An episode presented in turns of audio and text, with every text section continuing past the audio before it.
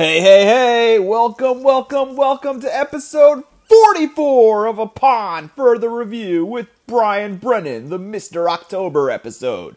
I am, as usual, your host, Brian Brennan, in the place to be. Happy Monday, folks. Beginning of the week, beginning of a big week in sports. Hope you're having a good one out there. I'm in a good mood today. I'm recording this on Sunday. I just watched the Yankees finish off the sweep of the Detroit Tigers. I'm getting ready for the Knicks game tonight. We're going to recap all of that for you in Brian's Beloved and get you ready for a huge, huge week for the Yankees and a big road trip for the Knicks. I can't wait to talk about all that, folks. Brian's Beloved is going to be awesome. It's going to primarily focus on the Yankees and the Knicks at this point, folks. I the Ranger season is over. Let's be honest, it, it's done. I'm going to be saying that a lot in this episode, so get used to it. The Ranger season is done.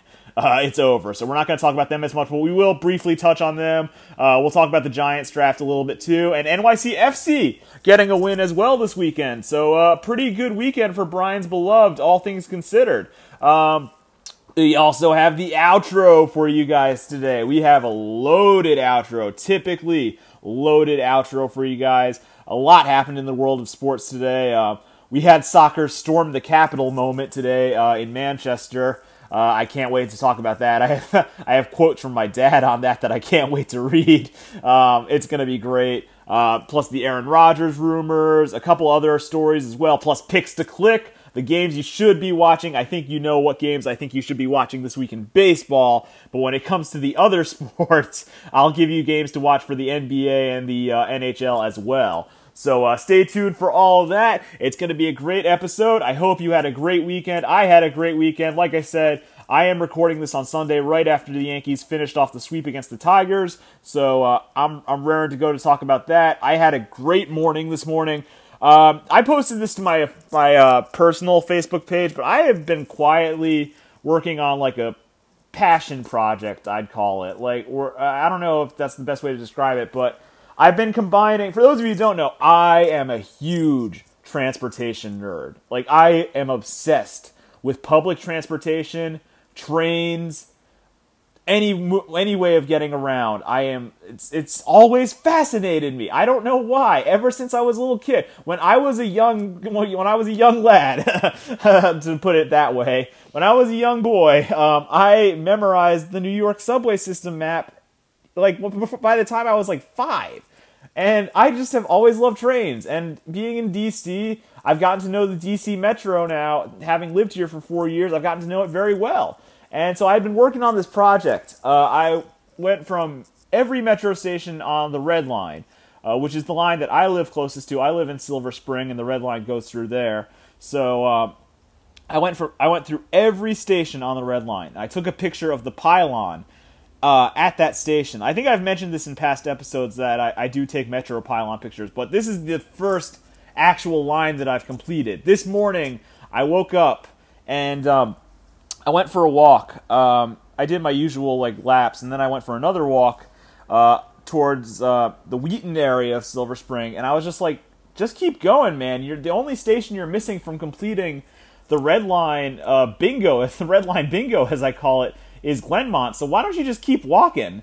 And that's I was like, that's what I did. I, I don't want to make this sound like this some kind of inspirational thing, but telling yourself to keep going works, folks. Like just if you're struggling, just like keep tell yourself keep going. Like I, I and I did, and I'm really glad I did. And um, it was a great walk this morning. I finally completed Red Line Bingo go to my my uh, Instagram page at bbry1991 to check my uh, my post. Instagram wouldn't let me post all 27 stops on the metro, so I had to choose 10 that I really like. So go check out those pictures on my uh, private my personal Instagram page. I also posted all 27 photos to my uh, personal Facebook page, Brian Brennan. If you want to see them, let me know. I'll post them to the official Upon Further Review with Brian Brennan Facebook page as well. Uh, it's just like it just combines two of my favorite things in the world: public transportation, the metro, subways, things like that, and walking. And I, I did this over the course of a few months, and I'm really glad I did it. And I, am working on um, a few other lines as well. Um, I, I have pretty much the I have a lot of the green line done as well. Even though um, shout out to Alan Mars. He commented on my uh, Instagram post when I posted all the pictures of these pylons. He commented um, that the red line is the worst uh, metro line. I strongly disagree with Alan. I love the red line. The red line goes all over. And plus, it's the closest one to me, so that's why I am biased towards the red line. But I personally think the green line is the worst. I, I think the green line sucks. The green line always has delays, goes through bad parts of town. The green line sucks. But uh, shout out to the red line. I love the red line. I've completed it now. I've got all 27 stops. Um, the green line goes to Nationals Park. It's not that bad. It goes to the arena in Chinatown too. I guess the green and it goes to Petworth, Columbia Heights, U Street. All right. Maybe maybe I'm a little harsh on the green line. Maybe I'm a little harsh on the green line, but I, I will stand up for the red line as long as I live in the DMV area. I think the red line is great. So uh, if you want to check out my photos of the red line on the metro, um, go check out my personal Facebook page upon further review with Brian Brennan. Um, yeah, uh, that's pretty much it for this intro. Uh, I like I said, I, I, love walking. I love Metro, and um, I might try and start incorporating this now that the cat's out of the bag. That I am obsessed with public transportation. Maybe I'll start combining. Maybe I'll start putting a little bit of that on the show. I mean, who knows? But anyway, uh, let's talk about some other things I love: the Yankees and the Knicks. In today's edition of Brian's Beloved, we're going to recap this series against Detroit, a clean sweep. Yankees won all three games relative ease, honestly, against a very bad Tigers team. And now they have a huge series coming up this week against the Astros. Emphasis on the ass on that one. And uh, then they play the Nationals this weekend as well. Big weekend, at, big week at the stadium. Knicks, they play the Rockets tonight. I'm on. I'm gonna be honest. I'm recording this intro before that game, but I will record the Knicks segment after that game tonight. I'm gonna stay up late and record the Knicks segment then. And um, we'll also preview the rest of the road trip. After the game tonight against the Rockets, the Knicks play tomorrow, or well, tonight when you'll be listening to this episode, uh, they play the Grizzlies. We'll preview that game. We'll also preview the Denver game and maybe a little bit of the rest of the road trip as well. And um, yeah, I can't wait to talk about all that, folks. Stay tuned for Brian's Beloved. Let's get into today's Brian's Beloved. Here we go.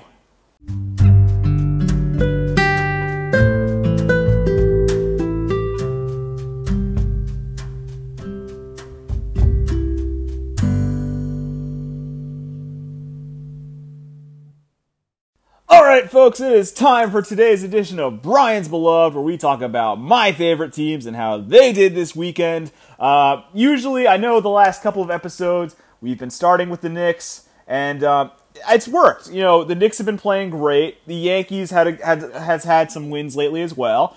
So having the Knicks in the leadoff spot has worked great, but honestly, I, I, I think this week is bigger for the Yankees, and I, I think I need to talk about them first, honestly. I really do. I uh, sorry to the Knicks. We'll talk about you guys a little bit later. Uh, I can't wait to talk about your game tonight against the Rockets. But um, we got to talk about the Yankees first, who just completed a three-game sweep of the Detroit Tigers. Now I know the Detroit Tigers are a very bad baseball team, folks. Arguably the worst team in the American League. But you know what? I'll take this. You're supposed to beat teams like the Tigers. Like you, if you're much, much better than the Detroit Tigers. You should go out there and sweep this series, and that's exactly what the Yankees did. That honestly, I'm still frustrated they didn't sweep the Orioles series last week. They're much better than these teams. They're like they are much better than the Orioles and the Tigers, and they proved it this weekend with a dominant, dominant effort against the Tigers, an easy three-game sweep. So uh, great pitching throughout too. We'll talk about all that. And well, let's start with the Friday game. Uh, a lot of highlights in the Friday game. They won 10 nothing. Easy route of the Tigers. Not uh, and I had a feeling going into this game that it would be an easy route of the Tigers because first off, Cole was pitching. It was Cole day. So uh, of course, anytime Cole's pitching, you're like, of course they have a chance. So um, Cole went out there and um, I mean, obviously, like I said, weak hitting, bad Tigers team, but Cole did his usual thing against these guys. Um, I think he would have pitched longer if it was a more meaningful game, honestly. But uh, let's let's give it up for Cole before I get to the offense in this one.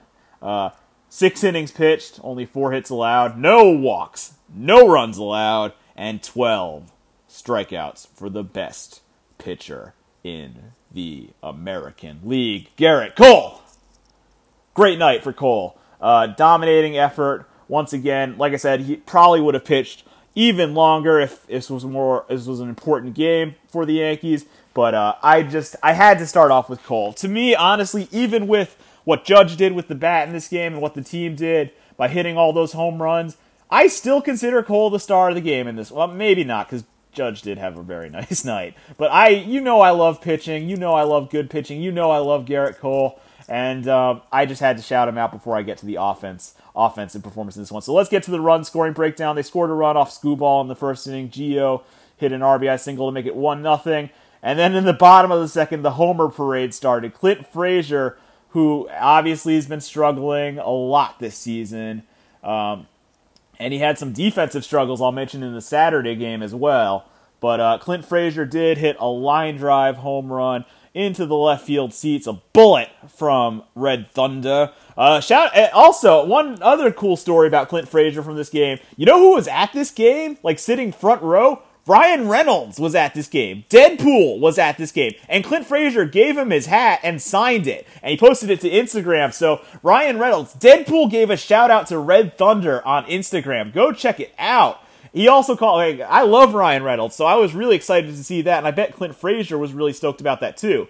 Um, so anyway, that home run from Frazier that made it two nothing. The homer show continued in the bottom of the third inning. Aaron Judge hit a home run to dead center field off the well, it used to be the Black, now it's the Mohegan Sun Sports Bar, or whatever the hell it's called now. Straight to dead center field, that made it three nothing. Uh, Hicks hit a home run into the left field seats. He did a nice little bat flip as well. I mean, he might want to chill out on those bat flips. He's still really struggling this year, but um, Hicks did have a nice little bat flip on that home run that made it four nothing. And then the next inning, Yankees load the bases. Judge comes up, and boom, opposite field, grand slam into the seats, second deck too. By the way, opposite field into the second deck from Judge. Like, to have that kind of opposite field power is very impressive. And let's remember something too about Judge. There was a lot of skepticism about him going into this game, folks. Remember, he sat out the last two games of the Baltimore series. He did pinch hit at the game I was at with Matt Brandoni, struck out, but um, he basically was out for those last two games. And he was dealing with the soreness from all the travel that Tim Clark and I spoke about in the last episode. Judge went out there and proved it in this game with a two home runs, one bomb to dead center field, and an opposite field grand slam into the second deck to make it 8 0 Yankees in the bottom of the fourth inning. Second grand slam of the season for the Yankees. Giancarlo Stanton hit the first. Speaking of Giancarlo Stanton, that guy is on fire right now. He had three hits in this game in five at bats, uh, including two of the hardest hit balls you'll ever see. He didn't really, I don't think he drove in any runs. Did Stanton drive in any runs? Uh, no, he didn't, but he got three hits. So I just want to shout out Stanton because uh, when he got that double in the first inning of this game, I tweeted uh, Stanton with an eight game hitting streak. Where are you at, haters? Where are you at? Stanton's on fire right now. That was his third straight game with three or more hits.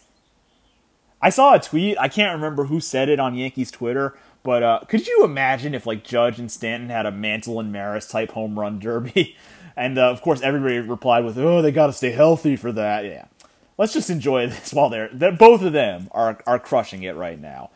So anyway, uh, the scoring was not done for the Yankees. Rugna, or sorry, Aaron Hicks uh, drove in another run uh, on an RBI double that made it nine nothing. Um, I can't. I think it was like a little blooper double. I, I, whatever. Anyway, it was nine nothing. Who cares? And the Homer show finally concluded with Rougned Odor hitting a line drive into the second deck. Uh, he also had a nice little bat drop as well. Uh, that was Odor's fourth home run as a Yankee uh, and a great night offensively for this team. Uh, uh, just five home runs, one from Frazier, two from Judge, one from Hicks, one from Odor. Yankees win this game very easily, and obviously after it, I felt very good about the rest of this this game, this series. Honestly, uh, Cessa, Peralta, Luetge all pitched clean innings to close it out. Uh, ten nothing. What more can you say? Yankees crushed it in this game. Easy win. Uh, the Saturday game was a little more stressful, but honestly, not really.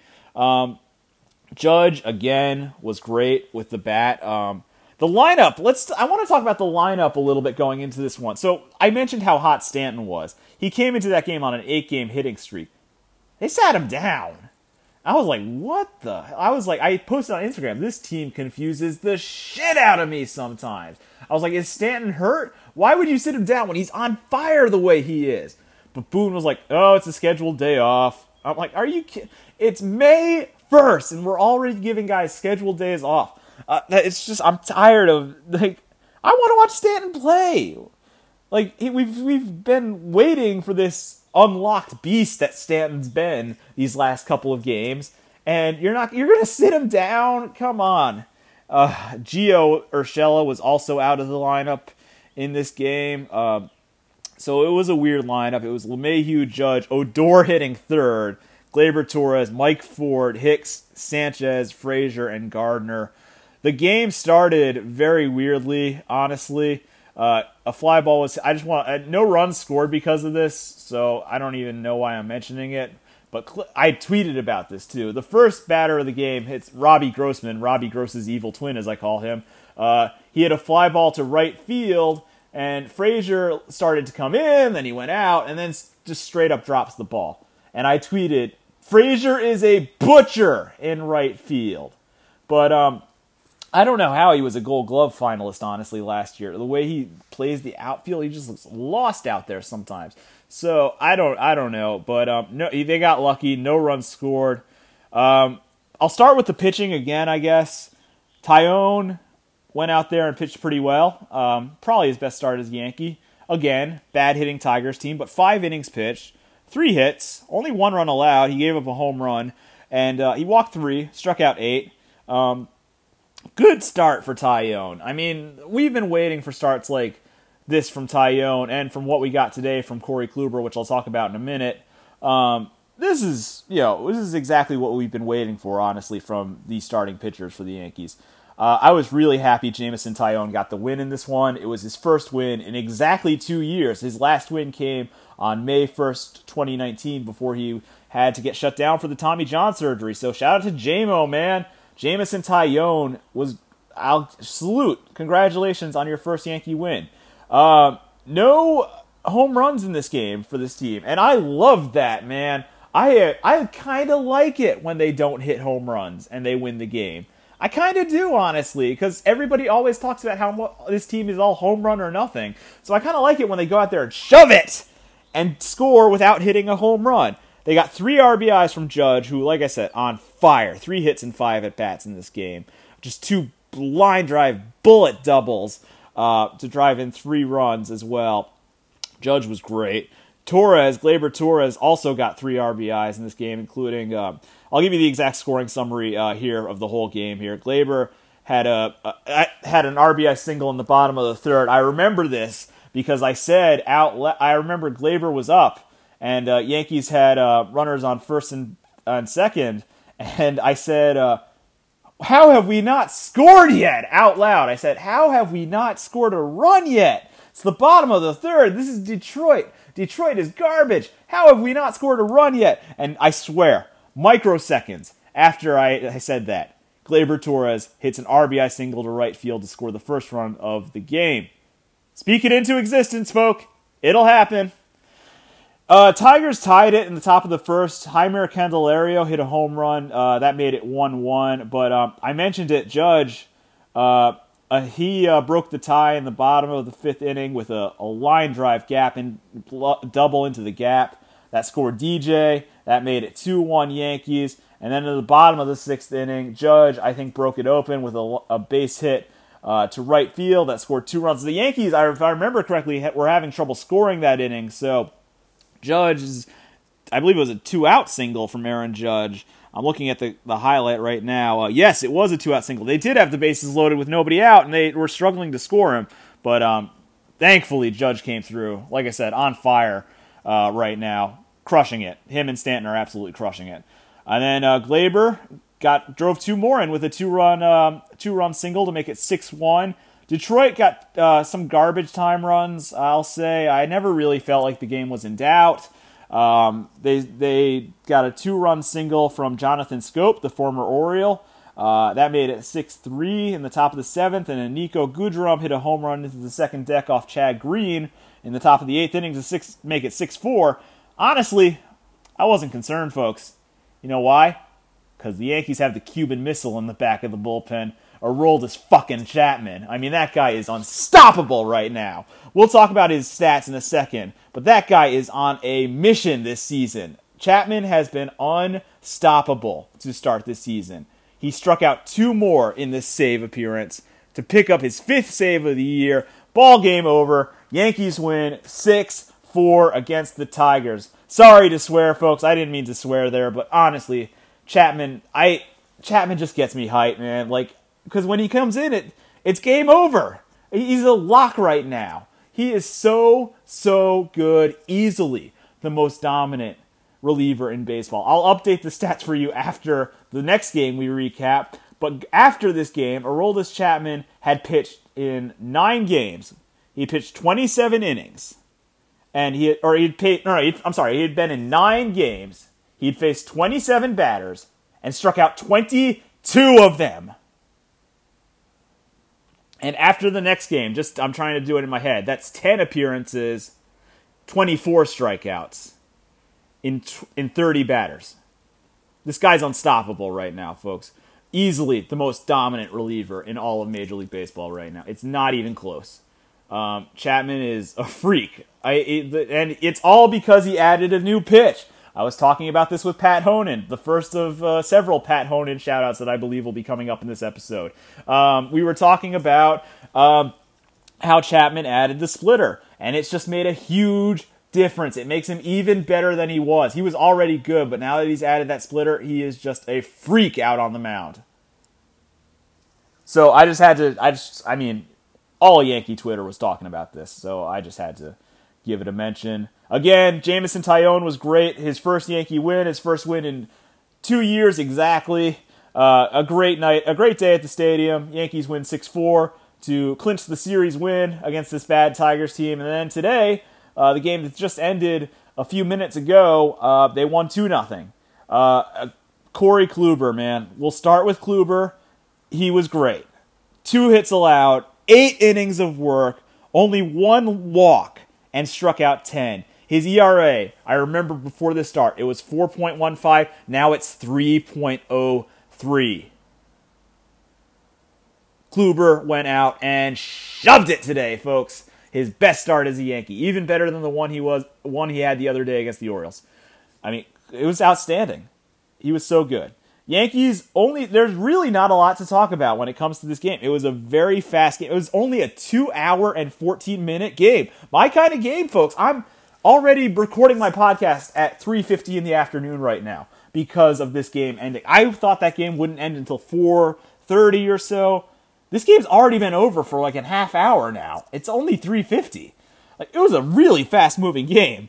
Uh, I think like the last 18 or so Yankees were retired in this game. They did not have much offense. They scored two runs in the top of the second inning, and that was it. Neither again, they won another game without hitting a home run. So I kind of like that too. Uh, Kyle Higashioka. What more can we say about Higgy, guys? I love Higgy. I think the fact I am aboard the Higgy train. Dad, if you're listening, I'm all in. I'm all in on this Higgy train now. It, it's clear because he's hitting better than Gary. The pitchers love throwing to him. I am all aboard the Higgy train at this point. He drove in another run here with an RBI double bullet line drive into the corner that made it 1 0. Gio scored. Uh, and then Brett Gardner, he hit a sac fly.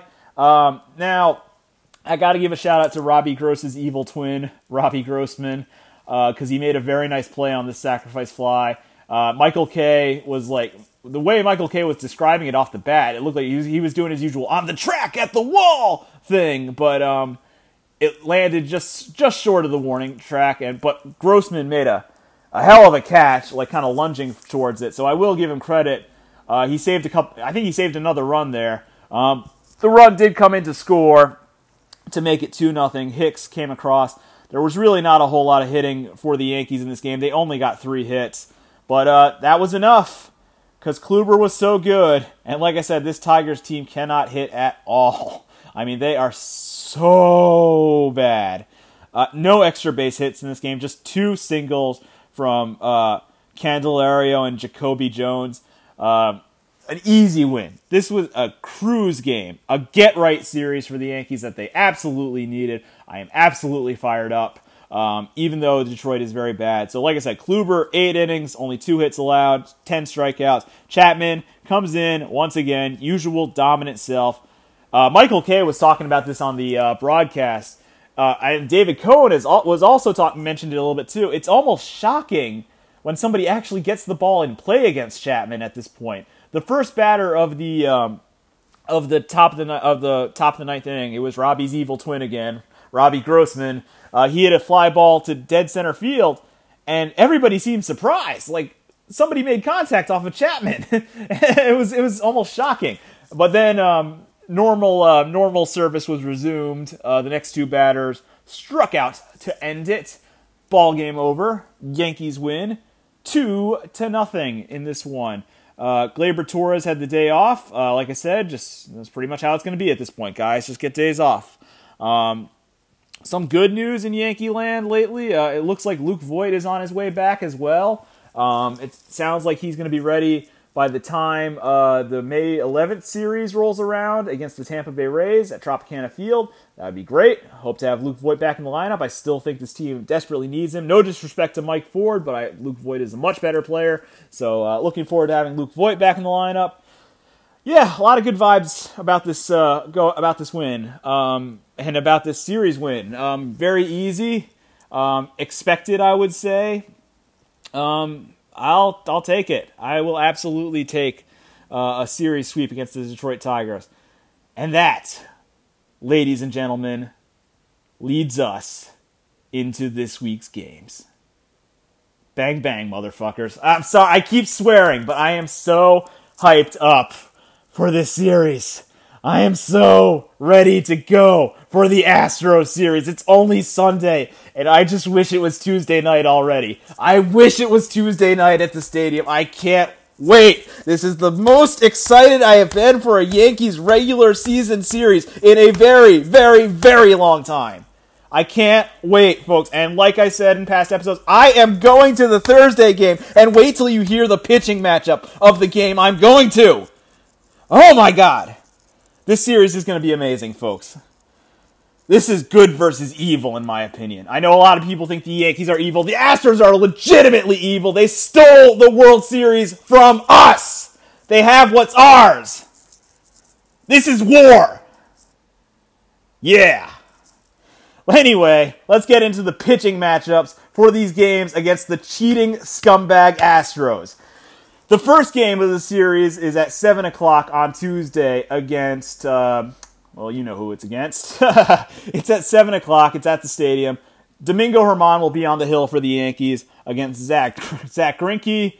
Uh, Zach Greinke is 2 and 1 this year with a 3.44 ERA. Um, that's the game on Tuesday. The game on Wednesday is uh, Jordan Montgomery coming off the start where I saw him at Camden Yards against the Orioles. He's going up against El Garcia. I don't know who that is for the Orioles. I don't care. I hate uh, the Astros. I don't know why I said the the Orioles. I don't care. I hate the Astros. I hope he loses. I hope he gets beat ba- very badly. He's 0 3 with a 2.70 ERA. And then Thursday, the game I am going to at Yankee Stadium. I can't wait, folks. I have been waiting since the day Gerrit Cole signed to watch him pitch for the Yankees in person. And on Thursday, I will finally get that chance as he takes on Lance McCullers at 1 o'clock at the stadium. Yes! I am going to Cole Day, and I can't wait. When I found out Cole was pitching this game, I was at uh, Michael Edgley's house last night, and I was talking to Matt Frandoni about how excited I was for the series. And he start, he's like, "What game are you going to?" And I'm like, "I'm going to the one o'clock game." And he looks on the ESPN, um, or he was on the Bleacher Report app, and he said, uh, "Oh, Cole's pitching that game." I was like, "Uh, what?" Uh, uh, uh I almost had a heart attack. I was like, "What?" he's like, "What did you just say?" He's like, "Yeah, according to Bleacher Report, Cole's pitching that game." And uh, Michael and Mike and Tim were there. They can tell you I damn near had a stroke when I found out I was going to Cole Day. I this is one of the most ex- I duh, ah I'm so excited. I'm so excited for this game. This is one of the most excited I have ever been for going to a Yankee game ever.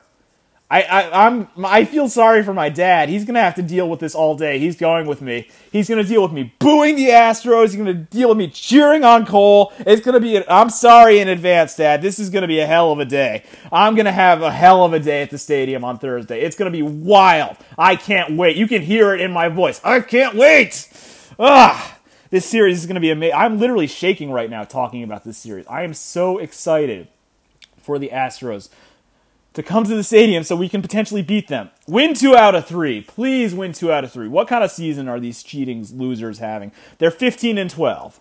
They're 15 and 12. So they've gotten off to a decent start. Yankees are 14 and 14 after this get right series against the Tigers. Yeah, we'll see how it goes. Uh, win two out of three. I know Zack Greinke is a pretty good pitcher. Um, he was not on the 2017 if I, 2017 cheating team, if I'm not mistaken. So I won't be too harsh on Zack Greinke, even though he's a little bit of a weird guy. But uh, I will say I encourage. I'm going to say this during picks to click. I'm going to be saying this a lot, folks. I encourage you to watch this series. This is going to be awesome. There's going to be a lot of bad blood. The fans, the, look, there's only 10,000 people allowed at the stadium right now. I wish it was full capacity. I really do. I wish it was full capacity for this. Could you imagine Yankee Stadium at full capacity for the Astros coming to town. It would be, oh, I couldn't imagine it in my wildest dreams. Uh, it would be crazy. But only 10,000 people or so allowed into the stadium for these games. Uh, it's still going to be loud. People are still going to be loud. Apparently, I heard today AJ Hinch, he's the manager of the Tigers. He was the manager of that 2017 cheating team.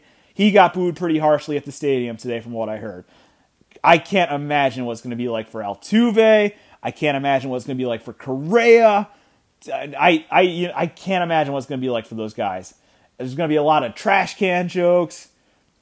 I'm sure the whole everybody. This is uh, this is gonna this is gonna be amazing. I am so excited for this, and hopefully the Yankees go out there and kick some ass.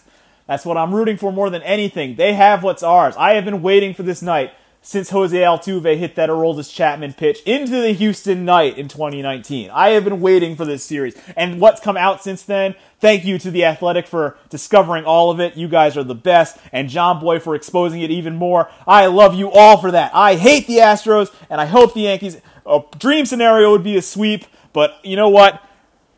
Two out of three would be great too. I'll, I'll just, I know the Astros, even though they are cheaters, are a very good team. and so, um, two out of three. Let's take two out of three, Yankees. Let's, let's hope for that. it's hard to calm down a little bit and talk about what's after that, honestly, but I do want to mention what does come after the Astros series. Um, it's hard, so just give me a second to compose myself. Whew. Whew. After the Astros series, the Yankees play the Washington Nationals. Uh, I described this week uh, when Tim Clark was on in the last episode as 2019 World Series week at Yankee Stadium. And uh, I stand by that. I mean, these are the two teams that play in the 2019 World Series. And of course, on behalf of all Yankee fans, we still thank the Washington Nationals for beating the Astros in the 2019 World Series. Uh, that's why I went to your parade. I thank you for that. Um, but anyway, that series uh, is next weekend. It's basically this week is basically Brian versus Sports. On, this is basically a pond further review with Brian Brennan versus Sports on the Hill this week because we've got two Rangers versus Capitals games, even though they don't mean anything for the Rangers really. Um, and we've got Yankees versus Nationals this weekend at the stadium, so I'm looking forward to that. Unfortunately, I won't be able to watch the Friday game because I'm going to a Mets game. Yes, I'm going to a Mets game. Leith is the only person I would go to a Mets game for. I would like to make that very clear. Okay, there's two people I would go to a Mets game for Leith and Pat Stein. Those are the only two people I would go to a Mets game for.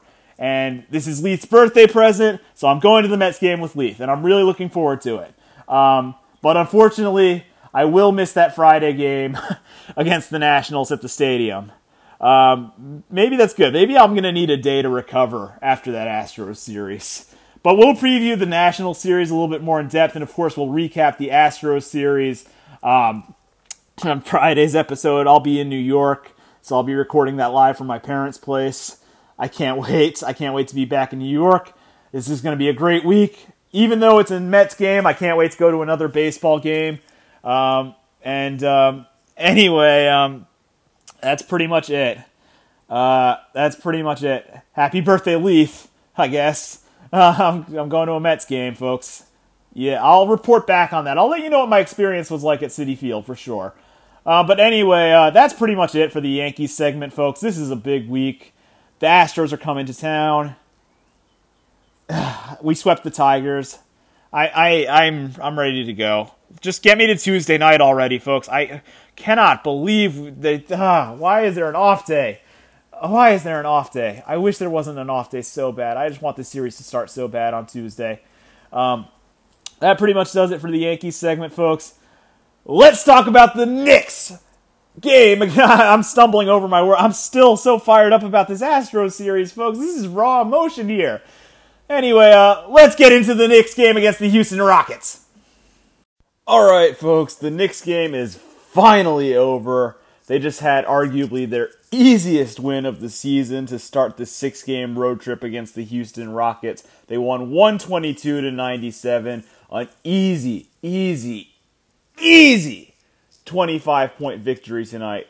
Just a dominating effort by our boys tonight. I'm going to break all of it down, but as usual, folks, it's the Knicks part of Brian's Beloved. You know how we're starting it. Here we go.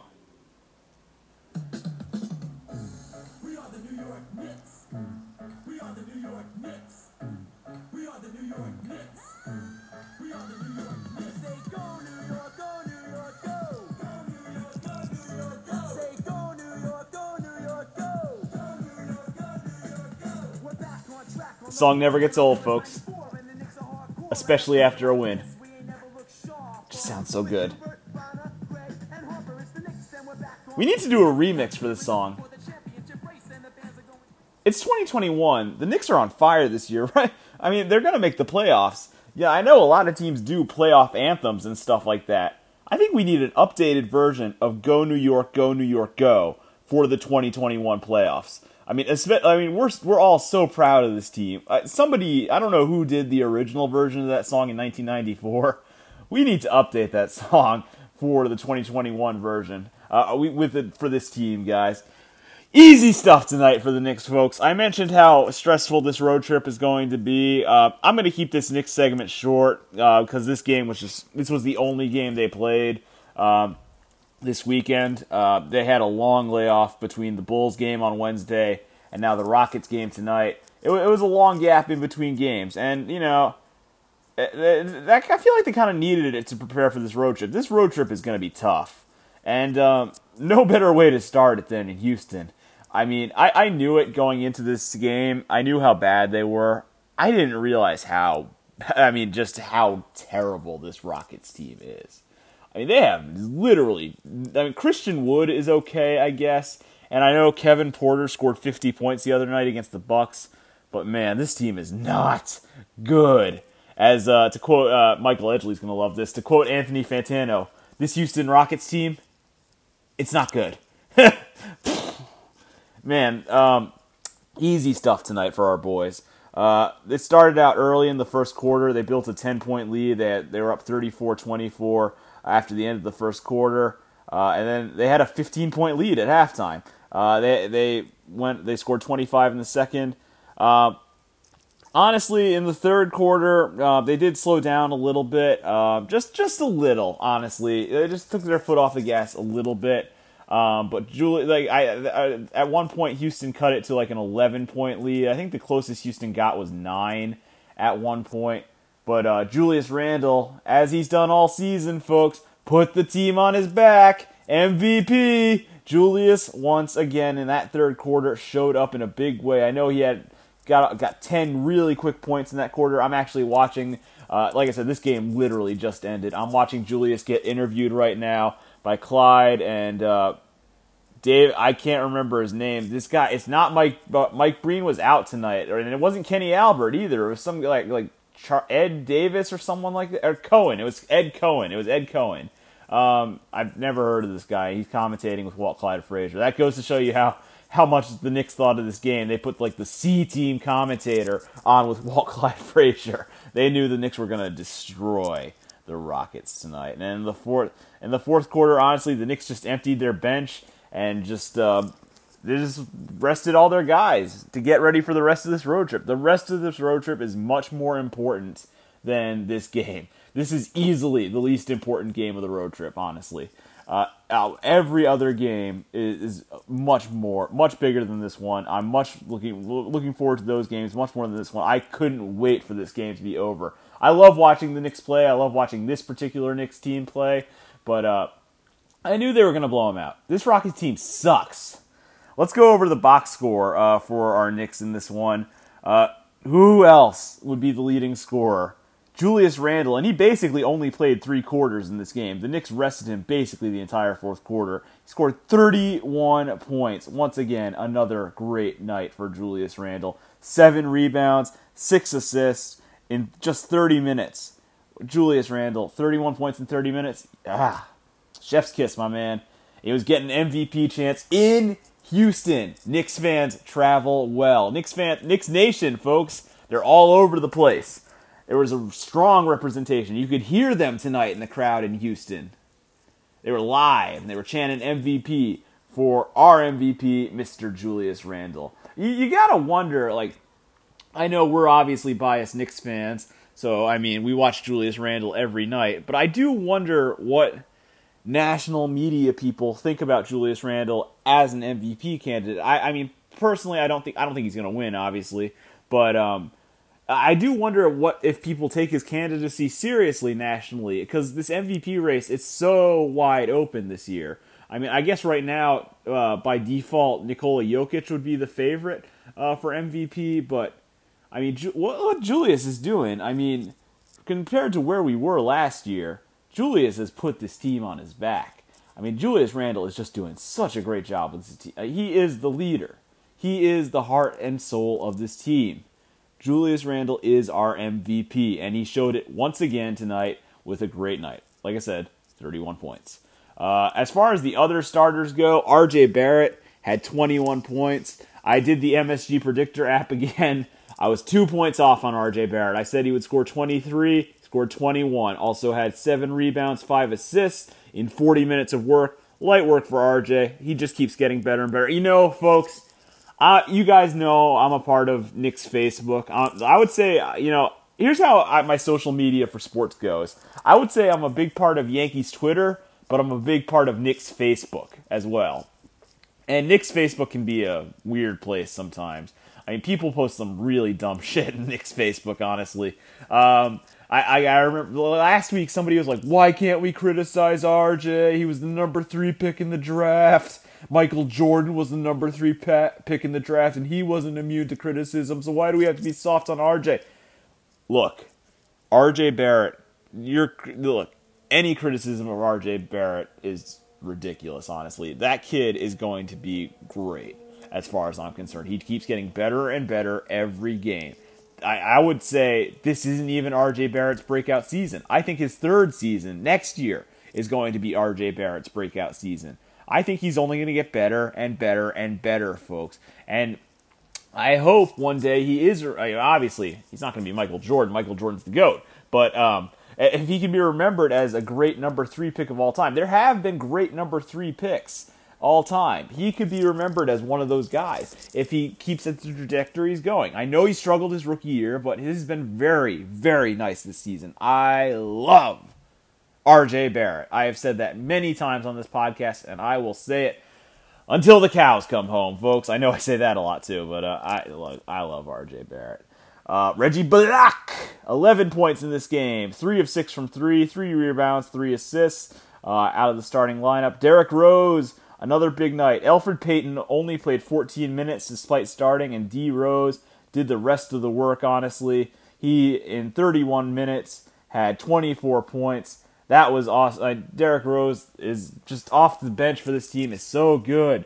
What an addition to this team Derrick Rose has been. I'm so happy we got him from the Pistons, folks. I am very happy Derrick Rose is on this team. He just brings so much to this team. He's just one of the guys, and they all love him, and they're happy to have him as part of this team. He's one of the veteran leaders of this young squad, this young, hungry Knicks team that I love so much. Um, there was some bad news, unfortunately. It wasn't all good tonight. Um, Nerlens Noel only played 11 minutes. He was clearly, clearly hurt. Um, it was in the first half he was obviously hurt, and then in the second half he re-aggravated his injury, didn't return. That's a big loss. He has sprained ankle. Um, we will see. I doubt. I highly doubt, considering how quick of a turnaround it is with tomorrow's game. I doubt Nerlens Noel is going to play in Memphis tomorrow. Uh, well, I guess tonight. By the time you hear this episode, I would be shocked if Nerlens Noel is in the starting lineup of that game against the Grizzlies tomorrow. But that's okay, folks, because Taj Gibson I like Taj Gibson a lot. He does and when and in Noel's absence, he often steps up and does a nice job. I, I know the center depth on this team just keeps getting thinner and thinner, but Taj Gibson, I believe in Taj Gibson, man, the pride of Fort Greene. Uh, he, to speaking of Taj, tonight he had th- in in Noel's absence, he played 32 minutes, scoring six points, five rebounds. Uh, yeah, good night for Taj. And uh, like I said, I expect him to start tomorrow night because I don't think Noel's going to play against the Grizzlies. Um, let's see, who else do we need to mention here?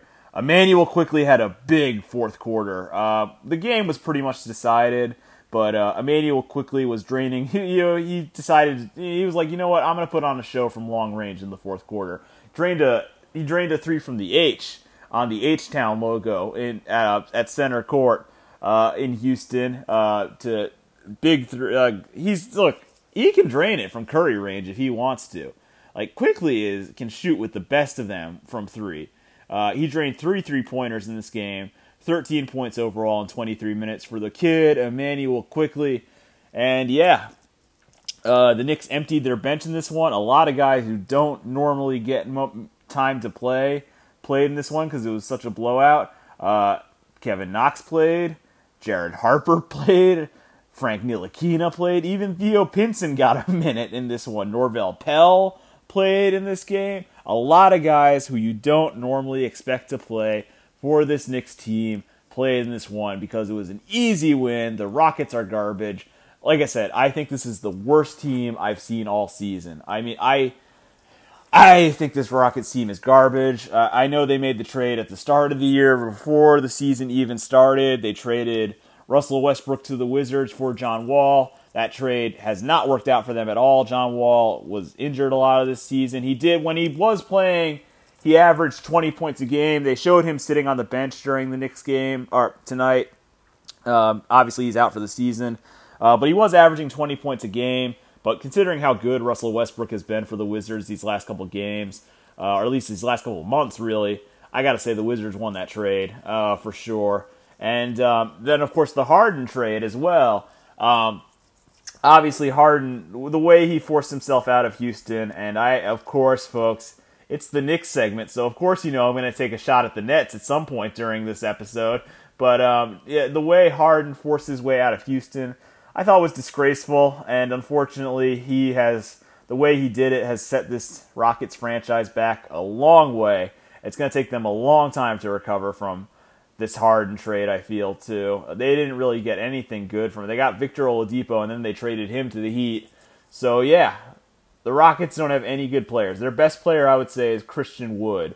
Uh, I, I, he is like he's a solid like big man, but honestly, the rest of this team is not very good. Kelly Olynyk, who they got back from the uh, Heat in that Victor Oladipo trade, had 17 points and 10 rebounds, so he had a double double. I'm a little impressed by Kenyon Martin Jr., I guess, uh, just because I liked Kmart when he was on the Nets before the Nets turned into a team that I hate more than anything. Um, he played pretty well tonight. Rockets only have nine players, folks. Nine!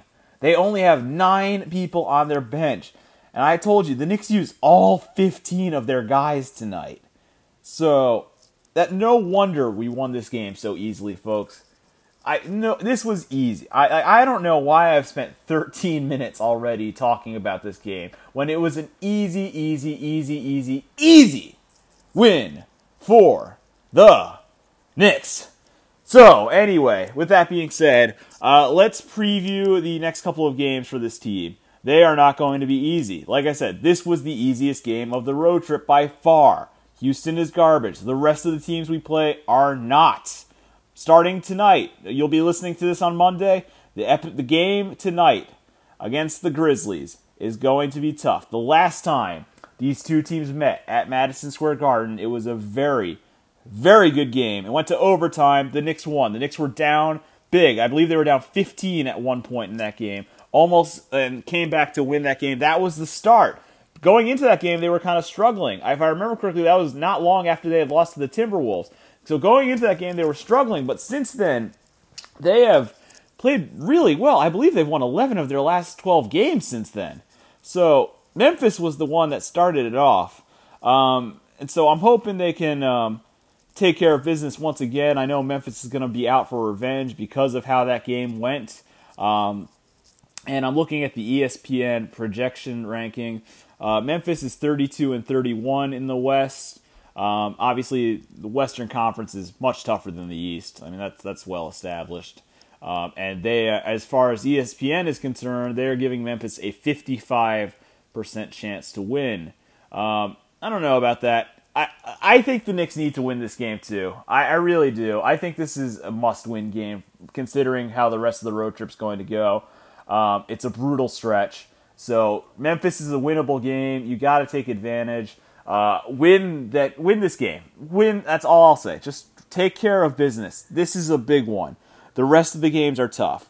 We'll move into the Wednesday game now. Um, they're playing the Denver Nuggets. It's a late game. Both of these games, the Monday game uh, against Memphis is at 9 o'clock. On the East Coast, the Nuggets game is also at 9 o'clock. So they're later games. All the games on this trip are going to be very, very late. So um, they played Denver on Wednesday. I mentioned Jokic is, without a doubt, uh, one of the front runners for MVP this season. I'm just looking at his numbers right now. I mean, this guy is an animal. Uh, he's averaging 26.2 points per game, 10.9 rebounds per game, and 8.5 assists per game.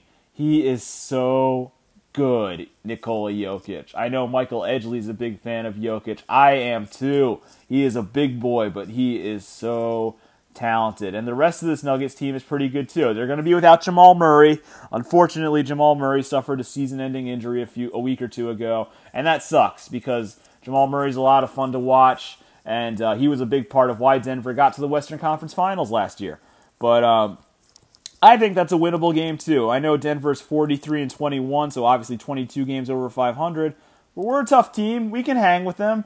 I, I think we can hang with Denver. I don't. I'm not going to go out there and say we're going to definitely win this game, but I think we're going to hang with Denver at least. I think we'll hang tough with them as long as we possibly can. Um, we'll give them a fight, and and who knows? Maybe the Knicks will come out on top. Uh, that's it until the Friday episode. I'll just tell, I'll just remind you what comes after that.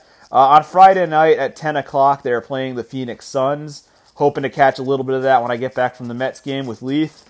Uh, that's at, like I said, 10 o'clock. These two teams played at Madison Square Garden last Monday. Uh, Suns won that game 118 to 110. It was a great game, but um, if you remember the last episode, I, I mentioned how I saw Chris Paul in my nightmares and Chris Paul and Devin Booker were haunting me after that game, folks. Um, so I'm hoping for revenge. Phoenix, I believe, is they might they might have honestly moved up to the top spot in the Western Conference. I'm looking at now. Uh, yes, as of this recording, Phoenix is technically ahead of the Utah Jazz for the top spot in the Western Conference. They've already clinched the playoff spot. Uh, maybe they'll rest some guys. That might be wishful thinking, honestly. Uh, but uh, I don't know. Uh, hopefully the Knicks can. I mean, the last time these two teams played, it was a great game. It was a really fun game. So I'm really looking forward to that Friday night matchup in the desert against the Phoenix Suns, and then two more tough games to close out the road trip. They play the Clippers on Sunday at 3:30. It's an afternoon game, It's nationally televised on ESPN. If you want to watch it, you're not in New York or LA. Um, that's going to be tough. Obviously, the Clippers are 43 and 22. And then the Lakers on Tuesday, who just got LeBron James back. Uh, so LeBron is going to have ample time to get ready for the playoffs and ramp up. I don't think that really matters much to him, honestly. But um, I, am sure he, he'll take advantage of it for sure. In this one, and, and uh, that'll be the rest of the road trip. So that's why this game against Memphis is so huge. It's a really winnable game. It's easily the most winnable out of these upcoming games. Uh, these are all very tough teams. Like it's going to be really difficult. I, I, don't know. I don't know what's going to happen, folks. Uh, I want to be optimistic because this team has given me so much reason for optimism. We're not like the cookie cutter Nets who, you know, just like like here's your factory optimism on a plate. This is like real optimism that like has been building all season. Like this hasn't been manufactured and bought or traded for in in James Harden's case. Um, but yeah, anyway, um, Nets lost today, by the way, so suck it. Anyway, um, I, I, I just love taking shots at the Nets, man. I just love taking shots at the Nets. Anyway, the Memphis game is huge. Win that game. You already took care of business tonight against Houston. Uh, so the next winnable game is Memphis on on Monday. Win that one, and then we'll just see how it goes. You know, we'll see how it goes. I have a feeling Thibs will have these guys ready to go. He always does. He always has them motivated. But do they have the talent to compete with these guys? I don't know. And if Noel is out, that's going to be tough. A lot of these guys like have really good center depth, like a really good big men too. So it's going to be tough. This isn't going to be an easy road trip by any stretch of the imagination, folks. But uh, we'll see how it goes. Um, I'm obviously rooting for the Knicks, and like I've said in every episode, I am constantly proud of this team. Uh, this is one of my favorite teams that I've ever rooted for, ever in my life, in any sport, honestly. Like, it's just been a joy to watch them play, to watch them grow. New York, we here. New York, we here. I mean, I, that's that's a better slogan than Brooklyn Go Hard, as far as I'm concerned. New York, we here. Uh, anyway, um, that pretty much does it for the Knicks segment of Brian's Beloved. Uh, let's move. Uh, so what I'm going to do for the next segment, folks, is uh, I've already recorded this segment. I've already recorded the rest of the episode. I'm pretty much as soon as this episode, as soon as I finish recording this exact Knicks segment, I'm going to stop recording and go to bed. But uh, the next segment is I'm going to combine three teams into one. Now you're going to notice this theme with the rest of the episode. I'm pretty down on hockey uh, because of the Rangers. I, I want to make this clear. I still love hockey. I am a big hockey fan, but the way the Rangers season is ending has left a very bad taste in my mouth. And um, I'll talk a little bit about that in the Rangers portion. Uh, we also break down the Giants draft. Uh, I talk a little bit about NYCFC's game uh, against the Philadelphia Union. So basically, what I do is I combine three teams into a quick, like 12, 13 minute uh, little segment here. So enjoy that. That's coming up next on Brian's Beloved. Wait, hold the phone, folks. I have some more Knick stuff. I apologize. I hate doing this, but I do have some more Knick stuff from you. I had to go to the source, my main guy when it comes to the Knicks. I, I think there is nobody, nobody more locked in to the Knicks than Alan Hahn. Uh, he's covered the Knicks for over a decade now. He works for MSG. There is nobody, and you watch the MSG broadcast, there is nobody more passionate about the Knicks than Alan Hahn. And uh, I just wanted to repeat the stat he just shared on Facebook tonight. Uh, after the win in Houston tonight, the Knicks are 36 and 28. They are now season high, eight games over 500. Also, they clinched their first non-losing season in eight years. Woo! More importantly, with tonight's results, they move a full five games up on the eight-seeded Hornets, 31 and 33, two and a half games up on the seven seeded Celtics, and one and a half games up on the Heat and the Hawks, who are both 35 and 50. So, I would like to extend some shout outs on this episode to some teams that helped us tonight. Uh, first off, um, well, I mean, the Heat and the Hornets played each other, so that kind of canceled itself out. But uh, first off, shout out to the Portland Trailblazers for beating the Boston Celtics tonight, 129 to 119. That helps us out. That moves us again even further ahead of the Celtics. Um, the, the and again further ahead of the Hornets thanks to the Heat winning. I am worried about Miami though. Miami is a good team. They, like I've been worried about Miami all season. They also play the Knicks very well, honestly. So I don't know. I I, I think Miami could be a, t- a threat, honestly, if the Knicks struggle on this road trip. Uh, we'll see how the rest of this road trip goes. But again, Thank you to the Portland Trailblazers for beating the Boston Celtics tonight. And uh, tomorrow night, I believe the Portland Trailblazers, yes, they are playing the Atlanta Hawks. So Portland, I will be a huge Portland Trailblazers fan on Monday night, folks. I will be a gigantic Trailblazers fan because I want to move even further ahead of the Hawks. If we can go into this brutal stretch, this brutal road trip with a little bit of cushion, that would be great. So, again, thank you to the Trailblazers. That's pretty much all I have to say for the Knicks segment. Let's move into a little Rangers, Giants, NYCFC talk. All right, for this portion of Brian's Beloved, I'm going to quickly combine three teams into one, into a quick little segment, just to briefly touch on uh, what's going on for them. That would be the Rangers, Giants, and NYCFC. Um, let's start with the Rangers. The season's over. It's done after these last two games against the Islanders. I know I've declared the season over several times at this point, but really, I mean it this time, folks. I'm dead serious. The season is over. The Ranger season is done. There's no reason to watch anymore. I'm I'm done watching at this point. The Rangers season is over.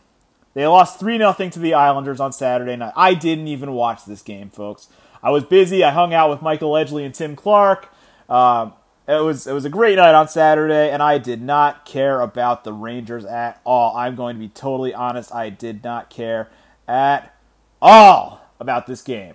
Um, Islanders won 3 0. It's the last ever Rangers Islanders game at Nassau Coliseum before the Islanders move into their new arena at Belmont next year, which I'm actually looking forward to. Uh, I'm excited for the Islanders for that. They've been waiting a long time for their arena. They've gone through various different projects. They went through the Lighthouse Project. They went to Brooklyn for a while. That was a disaster. I went to games at the Barclays Center, so I know how much of a disaster it was. Then they went back to the Coliseum for a little while. Now it appears, or well, not it appears they are moving to Belmont. Uh, I think that's going to be really good for them. Uh, I'm excited for them to finally have a real home uh, that I think will unite their fan base. So this was the last game at the dump that is Nassau Coliseum. I am goodbye to that dump. Sorry, Pat Honan, that place is a dump. The Coliseum is a joke. Anyway, um, the Islanders won three nothing. Uh, Anthony Beauvillier scored two goals. He scored 4:39 into the first period to make it one nothing. Matt Barzal scored 16:22 into the first period to make it two nothing. And then in the second period, Beauvillier got once again another goal, 102 into the second period to make it three nothing, and that was it. Varlamov had his fourth shutout of the year against the uh, the Rangers, his seventh of the season against any team. I mean, Varlamov is just a great goalkeeper.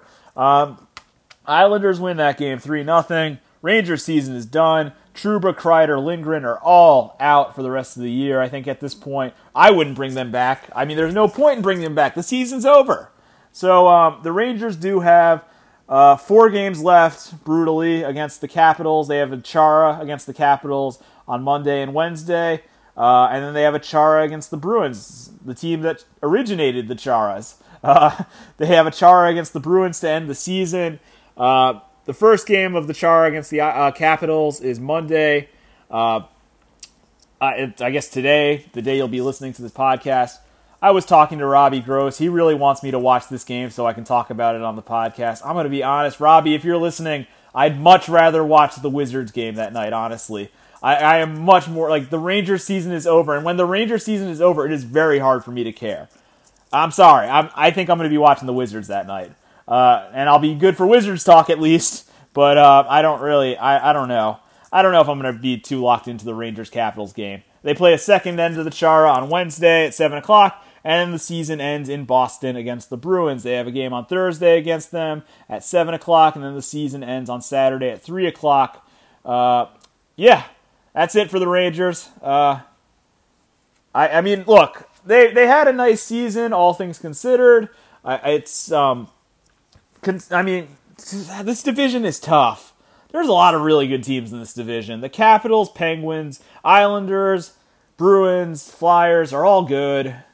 I know New Jersey and Buffalo are trash, but I mean, still, I, I don't I don't care. I look, it's it's fine. They'll be. I think they'll be good next year.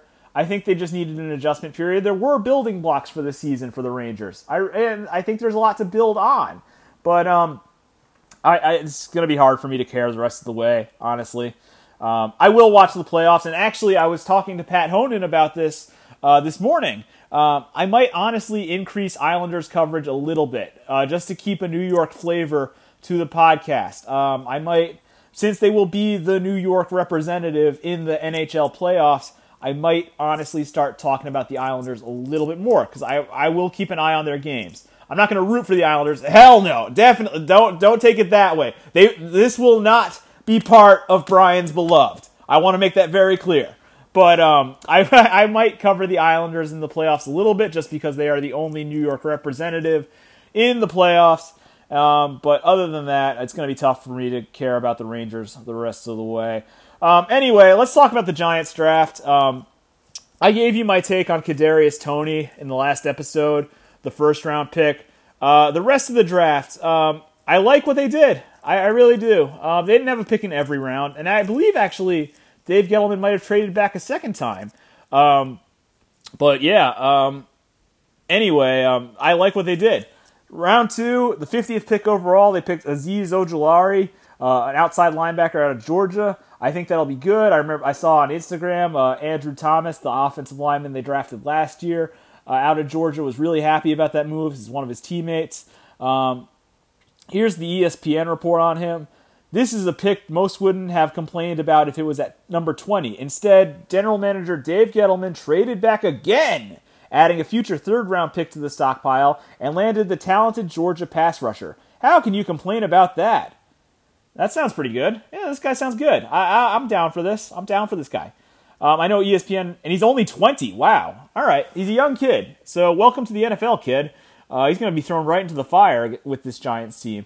We'll see how he goes. The third round pick was Aaron Robinson, a quarterback out of center, Central Florida.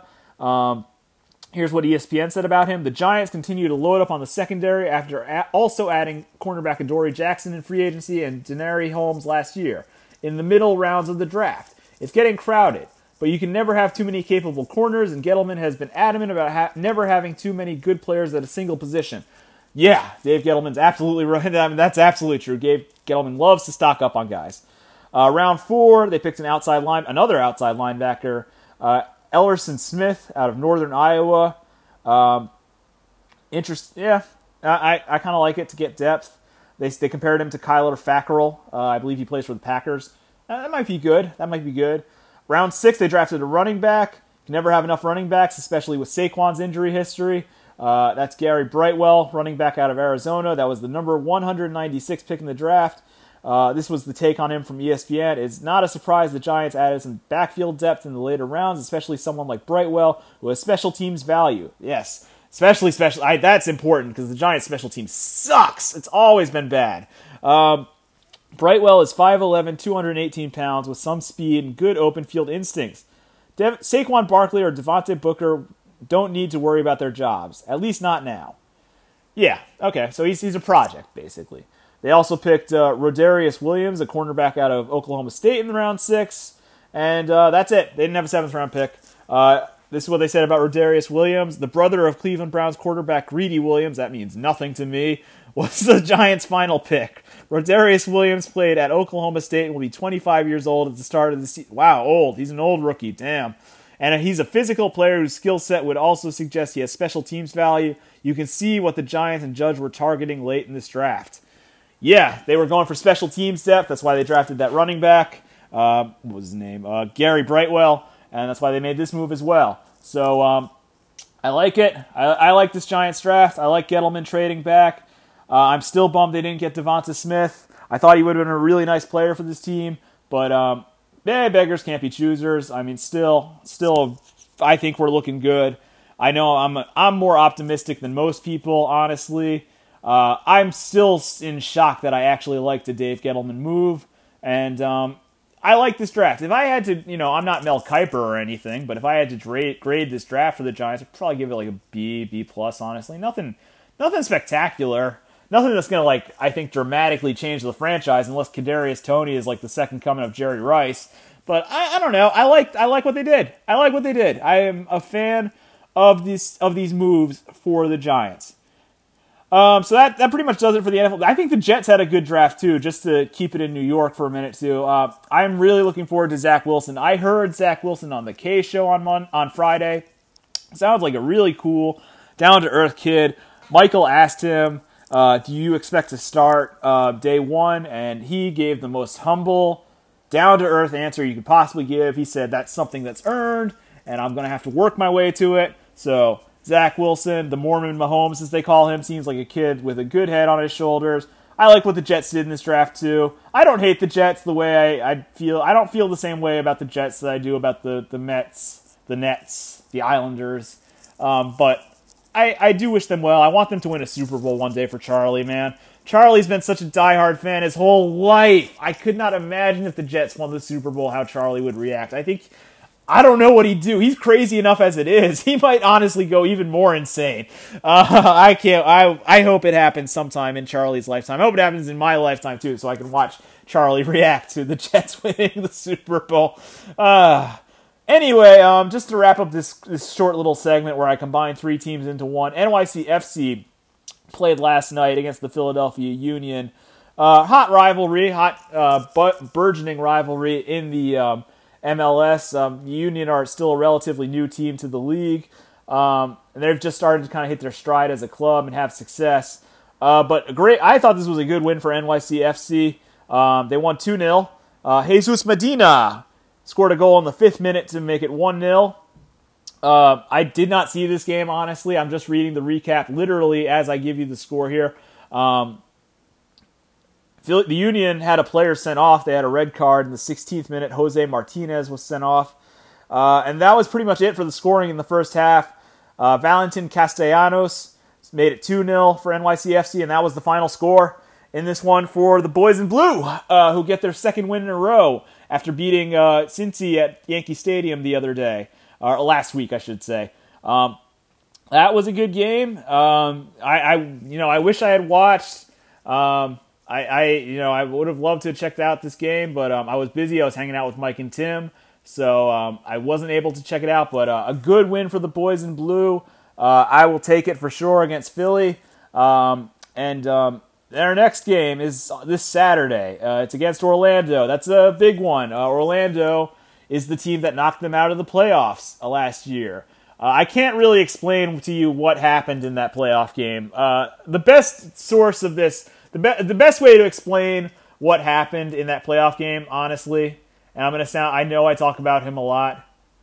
Go watch the Jomboy breakdown of the NYCFC Orlando playoff game because he doesn't even watch soccer and yet he still broke it down very, very well and explained very well what happened in that crazy playoff game. So this is a rematch of that game where Orlando City knocked out NYCFC of the MLS playoffs last year. Another heartbreaking playoff loss for NYCFC in the playoffs. So uh, yeah, get revenge, win that game.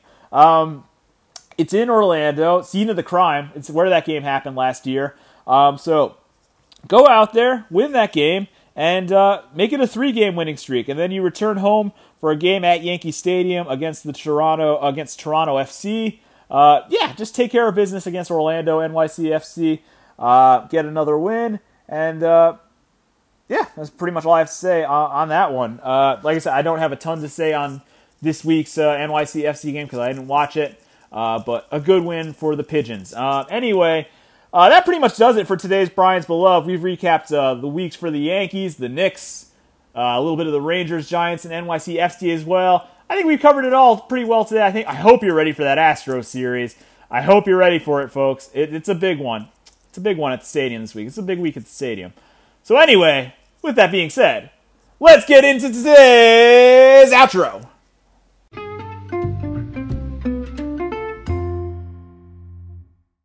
All right, folks, it is time for today's outro. You know how the outro goes. We talk about all the headlines nationally and internationally today that we may have missed in the sports world over the last couple of days. And today on the outro, we begin in Manchester, England, where a wild, oh, just wild scenes today, folks.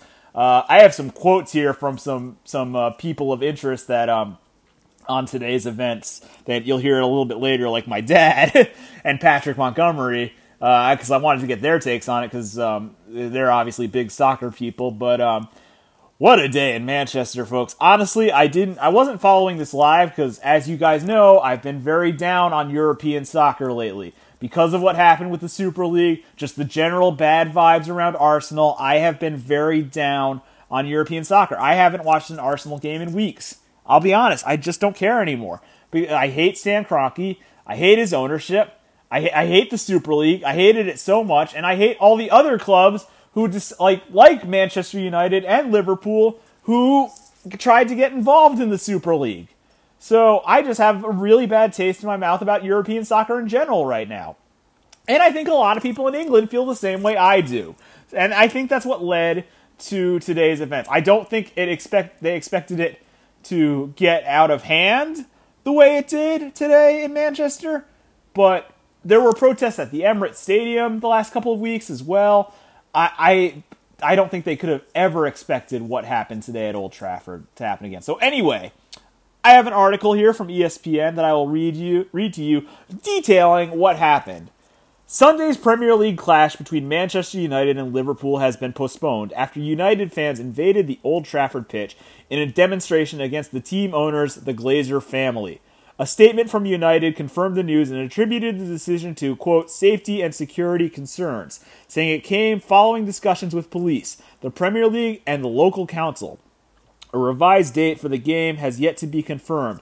The statement added, oh boy, our fans are passionate about Manchester United, and we completely acknowledge the right to free, express- free expression and peaceful protest. However, we regret the disruption to the team and actions which put the other fans, staff, and the police in danger. We thank the police for their support and will assist them in any subsequent investigation. I hate these statements from teams. They're just so bad. Ugh. Premier League teams cannot write statements for shit. Anyway, um, the Premier League also issued a statement which read Following the security breach at Old Trafford, the Manchester United versus Liverpool game has been postponed. This is a collective decision from the police, both clubs, at the Premier League, and local authorities. Hang on. The security and safety of everyone at Old Trafford remains of paramount importance. We understand and respect the strength of the fe- strength of feeling, but condemn all acts of violence, criminal damage, and trespass, especially given the associated COVID 19 breaches. Fans have many channels by which to make their views known, but the actions of a minority seen today have no justification. We sympathize with the police and stewards who had to deal with a dangerous situation that should have no place in football. The rearrangement of the fixture will be communicated in due course. The protest started with around a thousand supporters outside the Lowry Hotel where the United team were staying. Meanwhile, two police vans were positioned at the gates of Old Trafford, used by the team coaches from the early Sunday morning. While the protest had been planned was largely peaceful, it descended into chaos as fans infiltrated the stadium. This is why I called it the storming the Capitol moment, folks. And if you look at pictures of the scene at Old Trafford, it looks very reminiscent of what we saw a few miles from where I am now on January 6th. While fans started gathering in the forecourt at Old Trafford around noon British Standard Time slash 8 a.m. Eastern. An hour later, a large group broke the fencing around the stadium and moved the protest toward the Munich tunnel underneath the Sir Bobby Charlton stand. A large crowd of fans also gathered outside the ground, letting off green and gold flares, the colors of United shirts when they were formed as Newton Heath. Yeah, that's um that's a sign of protest by Manchester United fans. I know that. Um, they um, they use those colors because they hate the Glazers. They hate the American owners of Manchester United. So to protest their ownership, a lot of Manchester United fans started using those colors and wearing that as like a scarf to say like we don't support these American owners that that own our club. Police moved in to try and clear the areas outside the stadium where there were some isolated incidents with bottles and barriers being thrown. The game was originally planned to kick off at 4:30 p.m. British Standard Time slash 11:30 a.m. Eastern Time. Liverpool released a statement saying they were in full agreement with the decision to call the game off. So yeah, crazy day in Old Trafford. This was one of the biggest. Uh, one of you know, Manchester United versus Liverpool is a huge, huge fixture, folks. Um, for those of you who don't know the Premier League, it is two very good teams and are two historic rivals that hate each other very much. And these fans the protest I get. Like I'm I'm okay with like the protest. Like I understand like I said Arsenal fans were protesting outside the Emirates and it was mostly peaceful. But like this this insurrection stuff that they're doing basically by storming the field, I don't think that accomplishes anything, honestly. I get why they're angry and I get why they're mad, but um, I don't know. It just seems like it just got a little bit out of hand. I totally get the protest, though. I totally understand why they're mad because I'm mad too. I hate the Super League. I hate the Glazers too. I think they're. I don't think they're. You know, they're good. What a year! Well, I was talking about this with Tim Clark. What a year for the Glazers, folks. They have. They win the Super Bowl with Tampa Bay Buccaneers. And and now they're dealing with all this crap. Their owner, their fans are finally revolting against them. And man, what it's got to be a crazy year for them. Um, so anyway, I talked to my dad about uh, I talked to my dad about this because honestly, I mentioned I wasn't watching. My dad was the one who alerted me to what was happening here. He was like, "Are you following what's happening in Manchester?" I was like, "No. Why would I be following what's happening in Manchester?" He was like, "Well, anyway, there's this protest, and they're like they've actually stormed the stadium." And I was like, "Whoa!" I was like, that got my attention. I was like, "Whoa!" And so um, I asked my dad, is this football storm the Capitol moment? And he said it was similar. Um, and he also said he thinks it's the first time a Premier League club, and probably any British club, as he put it, has been invaded like that. And uh, he also added, I think this was probably my dad's best line Boris opened the pubs at the wrong time. Referencing, of course, the Prime Minister of England, Mr. Boris Johnson, uh, who, of course, opened the pubs. anyway, and that's that probably had a lot to do with it, too. There was a small minority of people who were very, very, very, very, very, very drunk who went out and, and acted like this. So I wanted to make people aware of this because I've talked about the Super League and how much I hated it, and obviously I've talked in recent weeks about how down I've been on European soccer. But I want I want people to know it's not just me who feels this way. It's fans in England who feel this way. The fallout from the Super League is is still it's it's going to take a long time for the stink and the stigma of the Super League to wear off for a lot of these clubs. I really feel that way. Um, yeah, what what a what a disaster. I mean, I get why they're mad. I really do. I understand the frustration. I really do. I just don't know if like storming the Capitol like this or storming Old Trafford is uh, the best way to go.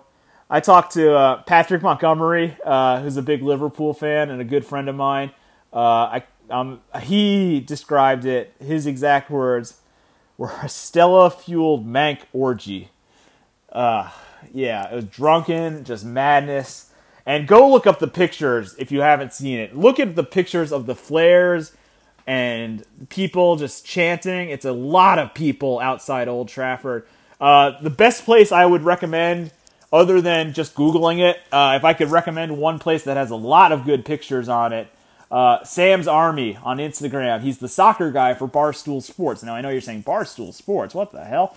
But any he is actually he actually covers soccer very well, I think. And um, I mentioned Spittin' Chicklets last week. I think Sam does a really good soccer podcast for a younger generation, and um, he posted a lot of really good pictures videos of this protest, and it's just really impressive to see. So anyway, um, go check that out if you want to learn more about this. I've already spent nine minutes talking about it, and uh, this is the outro. We do have a lot to get to, but uh, I just wanted to give you um, how I feel about it, honestly, and just keep you updated on the latest events in European soccer. Um, anyway, let's let's come back stateside for a few minutes here and talk about Aaron Rodgers. I didn't talk about this in the last episode. I could have talked about it, but we already, you know, Last episode was two hours and 27 minutes long. So, I mean, there's, there's already a lot to talk about. anyway, let's talk about Aaron Rodgers a little bit. Uh, here is the article from Thursday that broke the news. This is from Adam Schefter. Schefter was the one who first reported this. Um, actually, you know what's funny? Matt Prandoni and I were talking before the game about Aaron Rodgers possibly being traded. I was like, nah, it's never going to happen. And then during the middle of the game, Adam Schefter tweeted basically what I'm about to read you. Reigning MVP Aaron Rodgers is so disgruntled with the Green Bay Packers that he has told some within the organization that he does not want to return to the team. League and team sources told ESPN on Thursday. The Packers are aware of his feelings, concerned about them, and have and have had them president have had team pre- I can't read for I don't know why I can't read today. Have had team president Mark Murphy, general manager Brian Gutekunst, and head coach Matt LaFleur fly out to on separate trips to meet with Rodgers at various points during this offseason, sources told ESPN. As we've stated since the season ended, we are committed to Aaron in 2021 and beyond, Gutekunst told ESPN. Aaron has been a vital part of our success, and we look forward to competing for another championship with him leading our team. Rodgers, 37, has not budged this offseason, but neither have the Packers, who have made it known that they are not interested in trading Rodgers elsewhere. The San Francisco 49ers checked in with the Packers about Rodgers' potential availability on Wednesday night. But general manager John Lynch said Thursday that the call didn't go anywhere and he was quickly rebuffed. You're talking about the MVP of our league last year, Lynch said. Yeah, we inquired. It was a qu- it was a quick into the conversation, but it wasn't happening. As we said, we have been convic- convicted and excited for a long, long time. So we went right back to where we've been, and that's really exciting about adding Trey Lance to the 49ers, and we're thrilled about that. Man, can you imagine if the San Francisco 49ers had pulled off that trade? Uh, that would have been crazy. That would have been nuts. Um, I, I personally believe Aaron Rodgers has always wanted to play for the San Francisco 49ers, but now that they've drafted Trey Lance, I don't know if it's ever going to happen. Um, I've always thought that if Aaron Rodgers were to ever leave the Packers, the ideal fit would be the San Francisco 49ers. Because remember, not only is he from that area, they also passed on him in the draft in 2005. And let's be honest, folks, it's one of the biggest mistakes in San Francisco 49ers history, if not the biggest mistake in San Francisco 49ers history. So anyway, I still don't believe if Aaron Rodgers is going to be traded. Like I have to see it to believe it, folks. He's Aaron freaking Rodgers. Like he's the MVP. I understand he's pissed with the organization, and honestly, Aaron Rodgers has, an abs- has a right to be pissed at the Packers organization. They drafted Jordan Love last year. Uh, you don't draft a quarterback in the first round. When you've got Aaron Rodgers. What you what you do in the first round when you've got Aaron Rodgers is you draft talent around him. Instead, they basically drafted his replacement right in front of him. So yeah, I get why he's a little pissed. And then in the playoffs, they don't go for it on fourth down. They kick the field goal. Huge mistake. I understand why he's pissed too. He gets trolled on Jeopardy about that. I'm sure that's stewing around in his brain. I get why Aaron Rodgers is absolutely pissed at the Packers. At the same time, I see the Packers holding strong here, folks. I really do. They can't trade Aaron Rodgers. He's Aaron freaking Rodgers. You don't trade him. It would be a mistake to trade the reigning MVP. Almost got you to the Super Bowl. Would have gotten you to the Super Bowl, I think, if you had gone for it on fourth down. Ugh. I don't think Aaron Rodgers is going anywhere, folks. I really, I, I, I, this could, I could come back to eat my words. This could be an old takes exposed, so get it ready. I think Aaron Rodgers will be starting week one for the Packers. I really do. I have an updated article. That article I just read to you, that was on Thursday. This is the most recent article I could find from ESPN on Aaron Rodgers.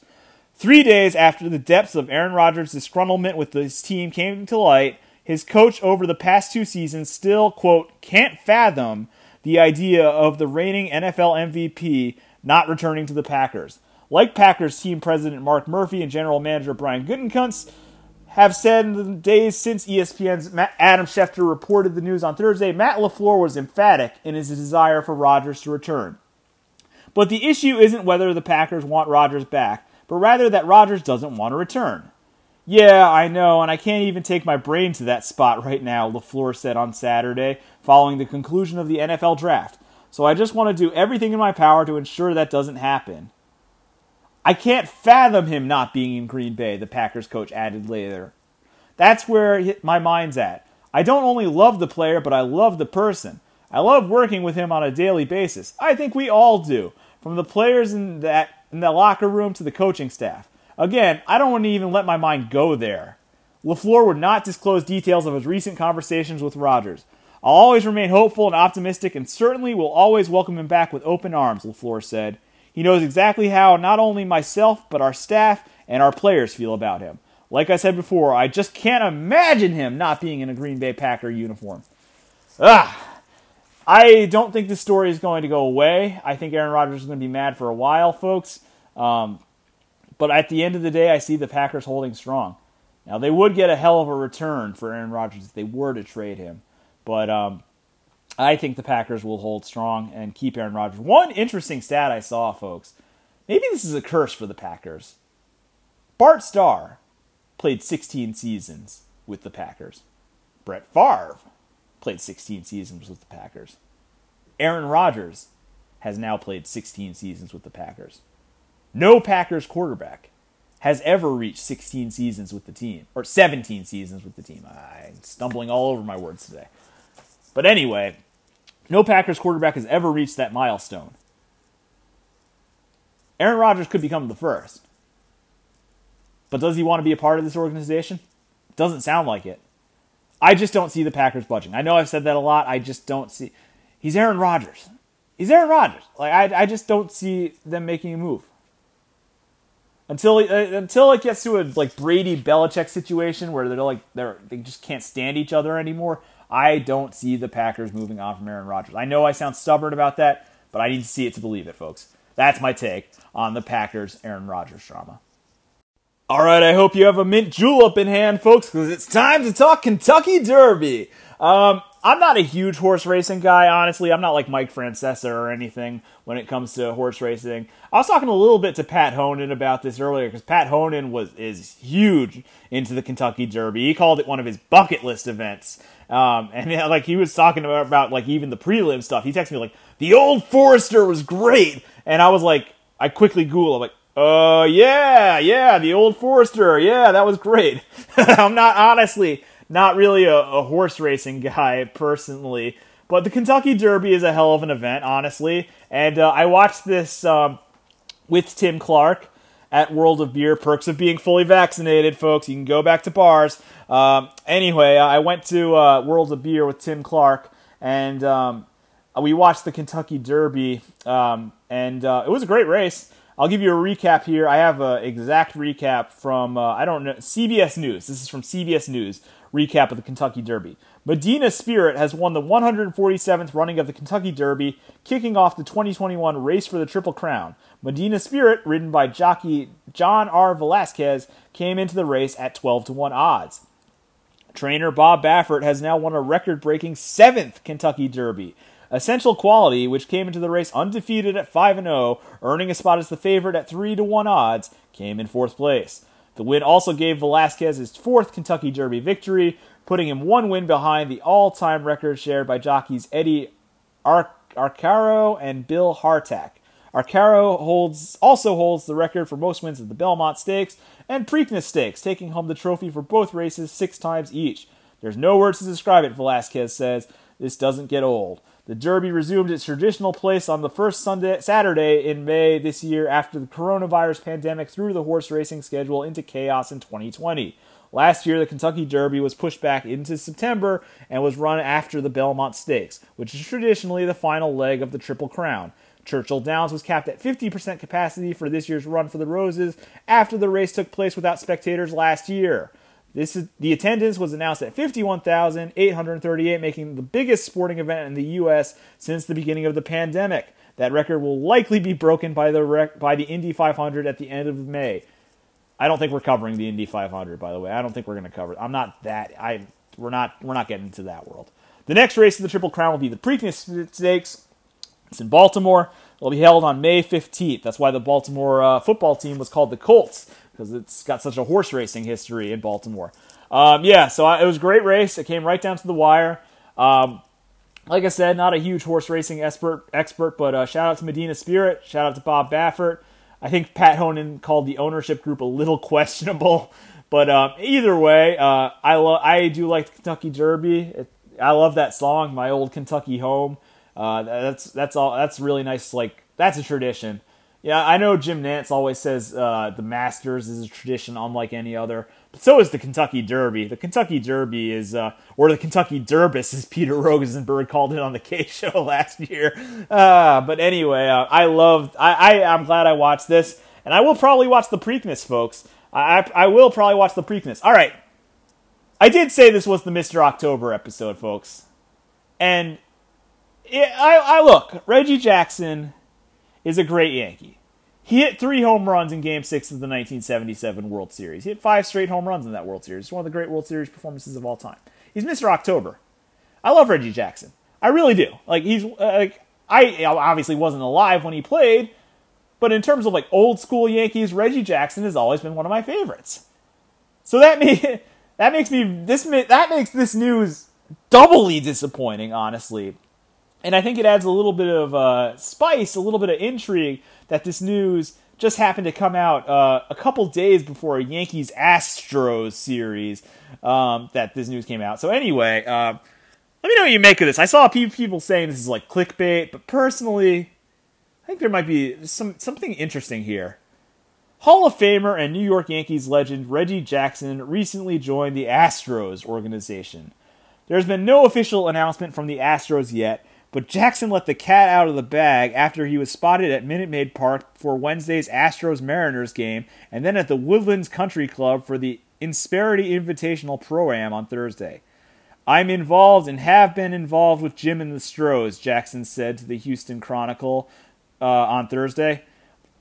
I'm happy to be here. It's working well. I'm fitting in, all to make the ball club better, and at the same time, we're working on a lot of baseball fields and charity things that we can do together for the community. Jackson, who turned 75 in May, only spent five of his 15 big league seasons with the. Uh, I should point out this is a Houston article, by the way, and Houston reporters are the most biased people on earth. They their journalism sucks. I just want to say this: the journalism in Houston is trash. Anyway, um, spent five. Why does that matter? Only five. He's still remembered as Mister October for the Yankees. Who cares how many seasons he spent with the Yankees? Mini rant over. Starting over here. Jackson, who turned 75 in May, only spent five of his 15 big league seasons with the Yankees, but he's revered in New York as Mr. October for his postseason heroics. He hit five home runs in the 1977 World Series uh, a feat later duplicated by the Astros' George Springer in 2017, and helped the Yankees win two titles. He also won three championships in Oakland. Both the Athletics and the Yankees have retired as number 44. Wrong. He wore nine for the Astros. He wore 44 for the Yankees. He wore number nine for the a- Athletics. Jackson retired from baseball after the 1987 season and went into the Hall of Fame in 1993. The same year, the Yankees' George Steinbrenner hired him to be a special advisor for the franchise. Jackson served in that role for 28 years before leaving in February. It's just the time to take a step back, Jackson said at the time. I want to be around the game. I want to contribute. I want to leave my knowledge, but it's just time to move on. Oh, Reggie, say it ain't so, Mr. October. Ah! Oh, say it ain't so. By the way, just crappy journalism in that article from start to finish. Uh, like I said, Houston journalism is whack. Anyway, um, I look, he's friends with the guy. I don't think Reggie at this point he's seventy. I don't think he even realizes what he's doing. Like, does uh, he's uh, does he even have the internet? He probably has no idea what the Astros did. Honestly, that has to be the only reason he would ever get involved in this. Honestly, uh, I'm interested to hear what Michael Kay has to say about this. I hope uh, Michael Kay talks about this on his radio show uh, uh today on Monday. Uh, but I was a little disappointed in Reggie when I saw this. But hey, he's friends with the owner. I guess he's 75. He's a baseball Hall of Famer. I guess he's free to do whatever he wants. But uh, this definitely does add a, an extra element of intrigue, I think, to the series at the stadium this week.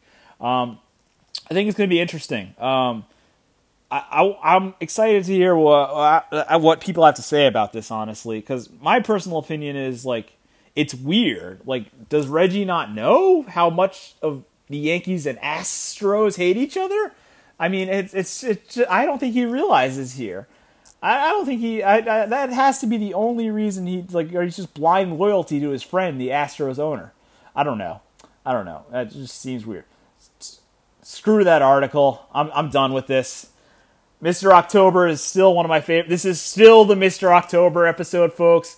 I it doesn't matter if he's a Astros special advisor. He will always be remembered as a hero in New York for those three home runs in Game Six of the 1977 World Series. He was the straw that stirred the drink, as he said. Um, I highly encourage anybody out there to read about those 1977, 1978 Yankees teams because they were very very interesting. You had a lot of fiery personalities between Reggie, Thurman Munson, Billy Martin, and a lot of really good players. I could probably name that whole starting lineup, and I wasn't even alive. Those are some of my favorite Yankee teams of all time, and I wasn't even alive for them. So I wish I was alive. I would have. I've told my parents this. I would have loved those 70s Yankees teams. I would have been in love with those guys. I, I mean, I like these guys that we we have now. I would have loved Reggie Jackson. I would have loved Thurman Munson, Willie Randolph, Roy White. I would have loved those guys, man. I wish I got to root for those guys. But um, anyway, I'm I'm disappointed a little bit in Reggie, but hey, he's 75 years old. He's a baseball Hall of Famer. He can do what he wants. Uh, anyway. Um, anyway, this isn't really a sports story, but I'm going to relate it to sports a little bit. But I thought I, I got it from Awful Announcing, and I thought it was interesting. I just want to say it's getting really harder and harder to watch sports without cable these days. Like I know, for example, my friends in the DMV area, you pretty much need cable to watch and like and you need cable to watch the Orioles, you need cable to watch the Nationals. There's no streaming option. They're not on YouTube TV, they're not on Hulu TV or whatever it's called or or any like Fubo or any of the other options. I'm a big advocate for fake cable. It's actually how I watch every sporting event, honestly. I don't have cable, so I have to stream everything. Uh, which is mildly annoying, by the way. I like to say um, one one really annoying thing about that is that I get spoiled a lot because I'm way behind everybody else. Like I'm at least like I know when I'm watching the Yankees, I am at least two pitches behind my parents. I remember last year. Um, I, I, I, remember last year Gary Sanchez hit a grand slam in extra innings against the Mets, and uh, my parents texted like I texted my parents something like he came up with the bases loaded, and I was like, "Let's go, Gary!" And um, my parents texted me back, "Just you wait." And then two minutes later, Gary Sanchez hit a grand slam. So my parents were like two minutes ahead of me. Uh, it was really annoying. I have to put my phone on Do Not Disturb when the Yankees are playing because I don't want it to be spoiled for me. But it's mildly annoying. I'm just saying it's it is harder and harder to watch sports these days if you don't have cable. So that's what made this news uh, that came out on Friday, I think, kind of difficult for a lot of people because a lot of people like me, I, I have a Roku TV, and so I use my Roku TV to watch sports. And uh, so I think this is going to be tough for a lot of people. Here's the news. On Friday, Roku dropped the YouTube TV app from their platforms. However, it's important to note that if you have the channel installed, you won't lose it. Okay, so that's good for people who already have installed YouTube TV will get to keep it, but if you are trying to cut the cord, this is not good news, honestly, if you have a Roku for sure. Um, it's only been pulled from the Roku channel store, so users can't download the app for the first time or again if it's been previously deleted. YouTube released a long statement about the dispute, yeah, so basically, I'm not going to go into every detail here, but it sounds like Roku and Google had this dispute, and now they are pulling YouTube TV from Roku, which is frustrating because a lot of people use YouTube TV to watch cable. It's a cable alternative.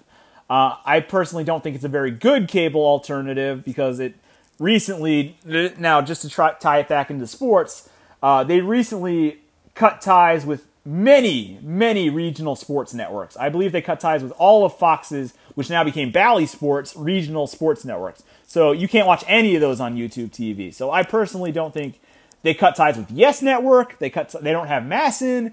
I don't think you. They don't. I know Michael Edgley had YouTube TV, and I know he switched back to Hulu Plus or whatever the hell it's called because they didn't have NBC Sports Washington, the, the second channel, so he couldn't watch the Wizards. Um, they don't. I don't think YouTube TV is a very good option for the sports the sports fan personally.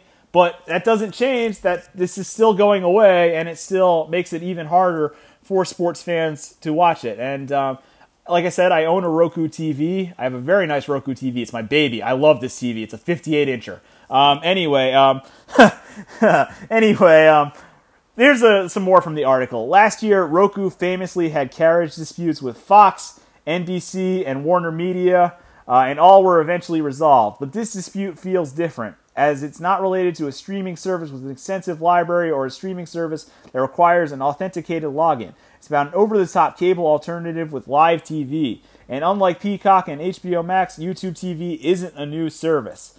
This dispute this dispute feels like one more one of the more potentially significant to date involving Roku, given their lack of interest in a subscription-based live TV streaming service.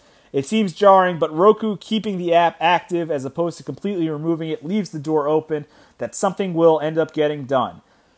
Yeah, so this is the last story of the outro before we get into picks to click. But um, personally, I I just want a good way to watch sport. I want I want them to come up with some sort of like YouTube TV, but for sports, basically. I mean, that that would be the, the easiest solution. Like a way we can watch all of our sports locally, nationally, whatever the hell we feel like watching that night. That's what I want personally. Um, but like I said, it's just getting harder and harder to watch sports these days without cable. Um, the way I do it, folks, I gotta give a shout out to my parents. My parents are the best. They gave me their cable login, and um, I can just log into apps on uh, my TV, and that's how I'm able to use the Yes app because they have a. They're in New York, obviously, so they have Yes, and uh, I'm able to watch the Yes app. Um, it's really nice, and once again, I really thank my parents for it. But um, and, and it saves me a lot in cable bills. but um, I I do wish there was a better way for us to all watch sports. Honestly, I, I just wish they're like because it's getting harder and harder. YouTube TV took off all their regional sports networks, and then Roku, who will, a lot of people have Roku, a lot of people have Fire Sticks, um, but Roku removes YouTube TV.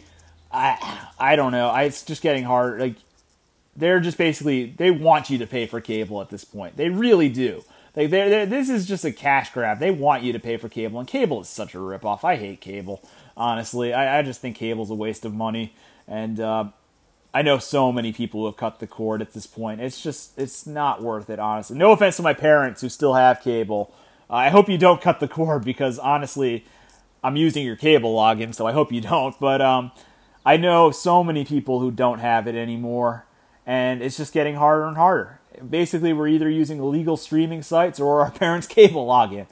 So yeah, I just wanted to rant about that a little bit. It's it's it's not like a huge story or anything, but I thought it was interesting, just how the struggle the struggle of watching sports these days is.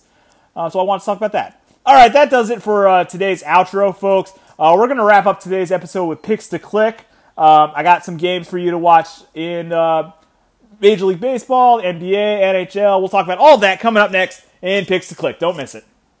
All right, folks, it is time for today's Picks to Click, where I give you a game to watch in Major League Baseball, the NBA, and NHL on Monday, Tuesday, Wednesday, and Thursday of this week. We are going to start on Monday in Major League Baseball.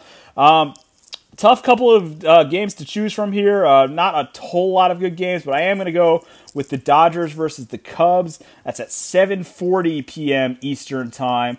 Good pitching matchup in that one. There are two teams that made the expanded playoffs last year. Uh, is Walker Buehler versus Kyle Hendricks. I've said in past episodes, Walker Buehler is basically the ace of the Dodgers at this point. Clayton Kershaw. Uh, he's getting a little older, I feel. Um, he's still good, but he's getting a little older. Uh, Kyle Hendricks has had some good seasons as well for the Cubs. He's a good pitcher. Um, that's a good matchup as well. I'm going to go with Dodgers Cubs 740. Uh, that game is on Monday night. Uh, in the NBA on Monday night, uh, I'm really looking forward to this game, folks. I, I talked to uh, my friends who are Wizards fans. They are all really looking forward to this matchup. It's a big one uh, when it comes to the play-in in the NBA. It's the Pacers versus the Wizards at seven o'clock. I believe it is in DC. Uh, both of these teams are coming off uh, very interesting games. Uh, Indiana last night. I'm recording this on Sunday. Uh, on Saturday night, they won by 57 against the Oklahoma City Thunder. The Thunder are trash, man. I mean, what they have fallen off so bad. They are in full rebuild mode. Indiana crushed them in that game. Uh, and the Wizards, like I said, I watched this game with Mike and Tim uh, on Saturday night. Uh, great game. Uh, I know they were very disappointed that they lost, but um, they they really close. I believe it was a one point game to Dallas. Um, back and forth. The Wizards were down by 18 at one point in this game, and then um, they came back. They led at several points in the fourth quarter, but ultimately Dallas uh, just was able to hold on at the end and win. Great game, but the Wizards are playing great basketball right now. Obviously, I yeah, follow them pretty closely because I cover them for Sports on the Hill. But um, yeah, I I um I I'm looking forward to this game. I'm going to watch it. You know, I I, I said in the Rangers segment I really don't want to watch that Rangers Capitals game. I'd much rather watch this game between the Pacers and the Wizards. So, um, yeah, that that's pretty much it when it comes. I, I think this is going to be a good game. Even if they're both fighting for the play, and I believe the Pacers are the nine right now, the Wizards are the ten. So this is a big one. This is a big one. We'll see how it goes. Uh, in the NHL, I don't really have a whole lot to say about the NHL, honestly. Um, it's it's Golden Knights versus Wild, Vegas versus Minnesota. Um, they're both playoff teams. Vegas, in particular, I believe, is the best team in uh, that division. Um, you know, I've talked about they've been a success story since they've come into the National Hockey League, and so uh, I expect them to have a decent run in the playoffs. We'll see how they do. Minnesota's got that great rookie whose name I, I forgot once again, but um, we'll we'll see how that game goes. I'm not gonna watch it. It's on NBC Sports Network, but I'm I'm not gonna watch that game. Honestly, I'm like I said, I'm not really. I'm pretty down on hockey at this point. I think hockey season's over. I think hockey season's done. Um, anyway, let's move on to Tuesday. What have I been saying, folks? It's Yankees, Astros, and everything else the rest of this week. For when it comes to Major League Baseball, for me, I don't care about anything else in Major League Baseball. I, I've made that very clear. If you listen to the Yankee portion of this episode, I think I made that very clear how much I am looking forward to this series against the Houston Astros. Yankees Astros. It's Domingo German versus Zack Greinke. That's the Tuesday matchup. As I wrote down on this this sheet of paper I have here with my picks to click, no other games matter. I can't wait. I can't wait for that series. Uh, I've already talked about it enough. I don't need to talk about it again. Uh, and in the NBA, I'm actually watching the Nets and Bucks play right now um, on my TV. Um, it's a pretty good game. Milwaukee's leading uh, in the third quarter right now, 83 to 79. Um, they are going to be playing the second of a back-to-back against each other on Tuesday. Or yeah, Tuesday. Um, it's on TNT. It's at 7:30. Uh, two playoff teams, two of the top three teams in the East. Uh, good matchup, but like again, you never know who's going to play for the Nets. James Harden is still out. Um, maybe because it's a back to back, some players may get rested, but it's on national TV, so they can't rest players. That's the new rule that they instituted this year in the NBA. Uh, I think that's a good game to watch. That's the one in the NBA I'd keep my eye on. I think it's at Barclays. It might be in Milwaukee, but um, that's my NBA pick to click on that one. Uh, Nets Bucks, uh, two two of the best teams in the East for sure.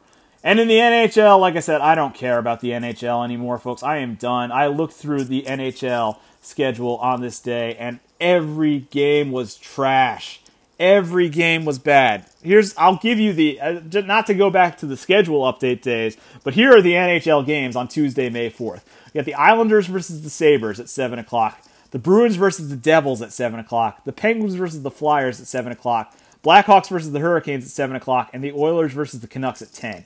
All of those games are trash. I'm not gonna. I'm don't watch hockey on Tuesday. To watch something else. Watch watch literally anything but hockey on Tuesday. Every game sucks. You know what? Don't watch literally anything else. Watch Yankees Astros. That series is going to be fire. I, I, if you haven't heard, the Yankees are playing the Astros this weekend. That series is going to be amazing. I can't wait. That's the Tuesday picks to click. On Wednesday, in Major League Baseball, have I mentioned that the Yankees and Astros are playing this week? Watch the Yankees Astros series, folks. The game is at 7 o'clock that night. Jordan Montgomery on the mound versus uh, some scrub. I don't know. Watch that game. It's at 7 o'clock. In the NBA, I have a couple. Uh, there's one game that I think really stands out from the Knicks' perspective. Um, the Suns and the Hawks. Uh, the Suns and the Knicks are playing on Friday nights at 10 o'clock. So this is a scouting report. I have a feeling the Knicks will be watching this game very closely because they'll be scouting Phoenix, even though they just played them a few days ago. And, I think they'll also be watching the Hawks as well because um, the Hawks are obviously fighting with them for the top spot in the playoff right now. It's it's really tight for the play-in. Uh, I'll give you the standings update. Well, actually, I'll give you the standings update tonight, like most up to date when I record the Knicks segment because I still haven't. Even though I'm recording picks to click right now, I still have not recorded the Knicks segment yet.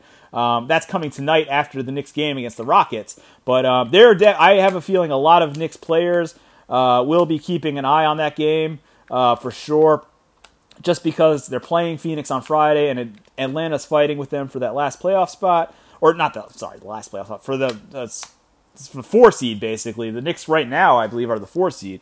So Atlanta's fighting with them for that. It's going to be tough. That game's at eight o'clock. Uh, check it out. Should be a pretty good game. And then in the NHL, I don't know, Capitals Rangers. Uh, we'll we'll go with that. I'll, I'll throw my friends who are Capitals fans a bone here and say that game. It's nationally televised if ticket prices were a little bit cheaper, maybe I would consider going because I'll be in New York. But uh, honestly, I'm going to a baseball game Thursday and Friday. I, I, I, think I'm good. I think I'm good. I don't need to go to a hockey game. Plus, you, you, if you've listened to this episode, you know how down I am on hockey. So anyway, Capitals Rangers is your pick to click by default on Wednesday night. Anyway, let's go into Thursday. You know what game I'm picking in Major League Baseball for Thursday, folks. I'm going to be there. Cole is pitching. It's Cole Day. And he's going up against his former team, who are a bunch of cheating scumbags. Cole versus the Astros. One o'clock at the stadium. Watch it. Skip work. I, this is going to be incredible. I can't wait for this series. I can't wait for this game. I can't wait to be at the stadium. I can't wait to boo the Astros. I can't wait to go with my dad. It's going to be an awesome, awesome, awesome day at the stadium. And I encourage anybody who is free to watch this game. One o'clock first pitch. In the NBA, we've got the Lakers versus the Clippers. It's a late game. It's at 10 o'clock. It's on TNT, but I encourage you to check this one out. LeBron is back. Um, this is always a fun rivalry between two very good teams in the Western Conference. They share an arena. They they generally don't like each other. So um, check out Lakers Clippers. That's the Thursday game, and uh, yeah, I think that's the best NBA game of the night. Um, even as we get closer to the playoff, with both of them making the playoffs. And the NHL, look, can I just? I'm sick of the hockey season at this point, folks. If there's one message you can take away from this this episode is that I am sick of the hockey season. I remember when this hockey season started, Robbie Gross was talking about how it was going to be uh, they were going to play each other eight times and it was going to be fantastic and there was going to be all these rivalries and they're all going to hate each other by the end of it. Yeah i think they hate each other but i don't think they hate each other because they're angry at each other robbie. I think they hate each other because they're sick of each other. I'm I, i'm tired of playing the same teams over and over again. That got so stale so fast with this hockey season. I can't wait for the Rangers to start playing some teams from outside the East Division. I can't wait till the divisions go back to normal. This sucks. I'm done with hockey season. Mic drop to end the episode. That is your picks to click, folks, uh, when it comes to today's Upon Further Review with Brian Brennan.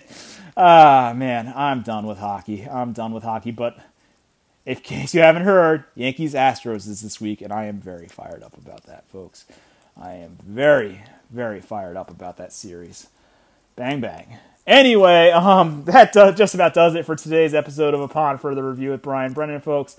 Um, I thank you for listening to today's episode. Subscribe on iTunes, subscribe on Spotify, follow us on Facebook, Instagram, and Twitter at UFRWBB. Follow me on follow me on Instagram at bbry1991. Follow me on Twitter at bbry1991.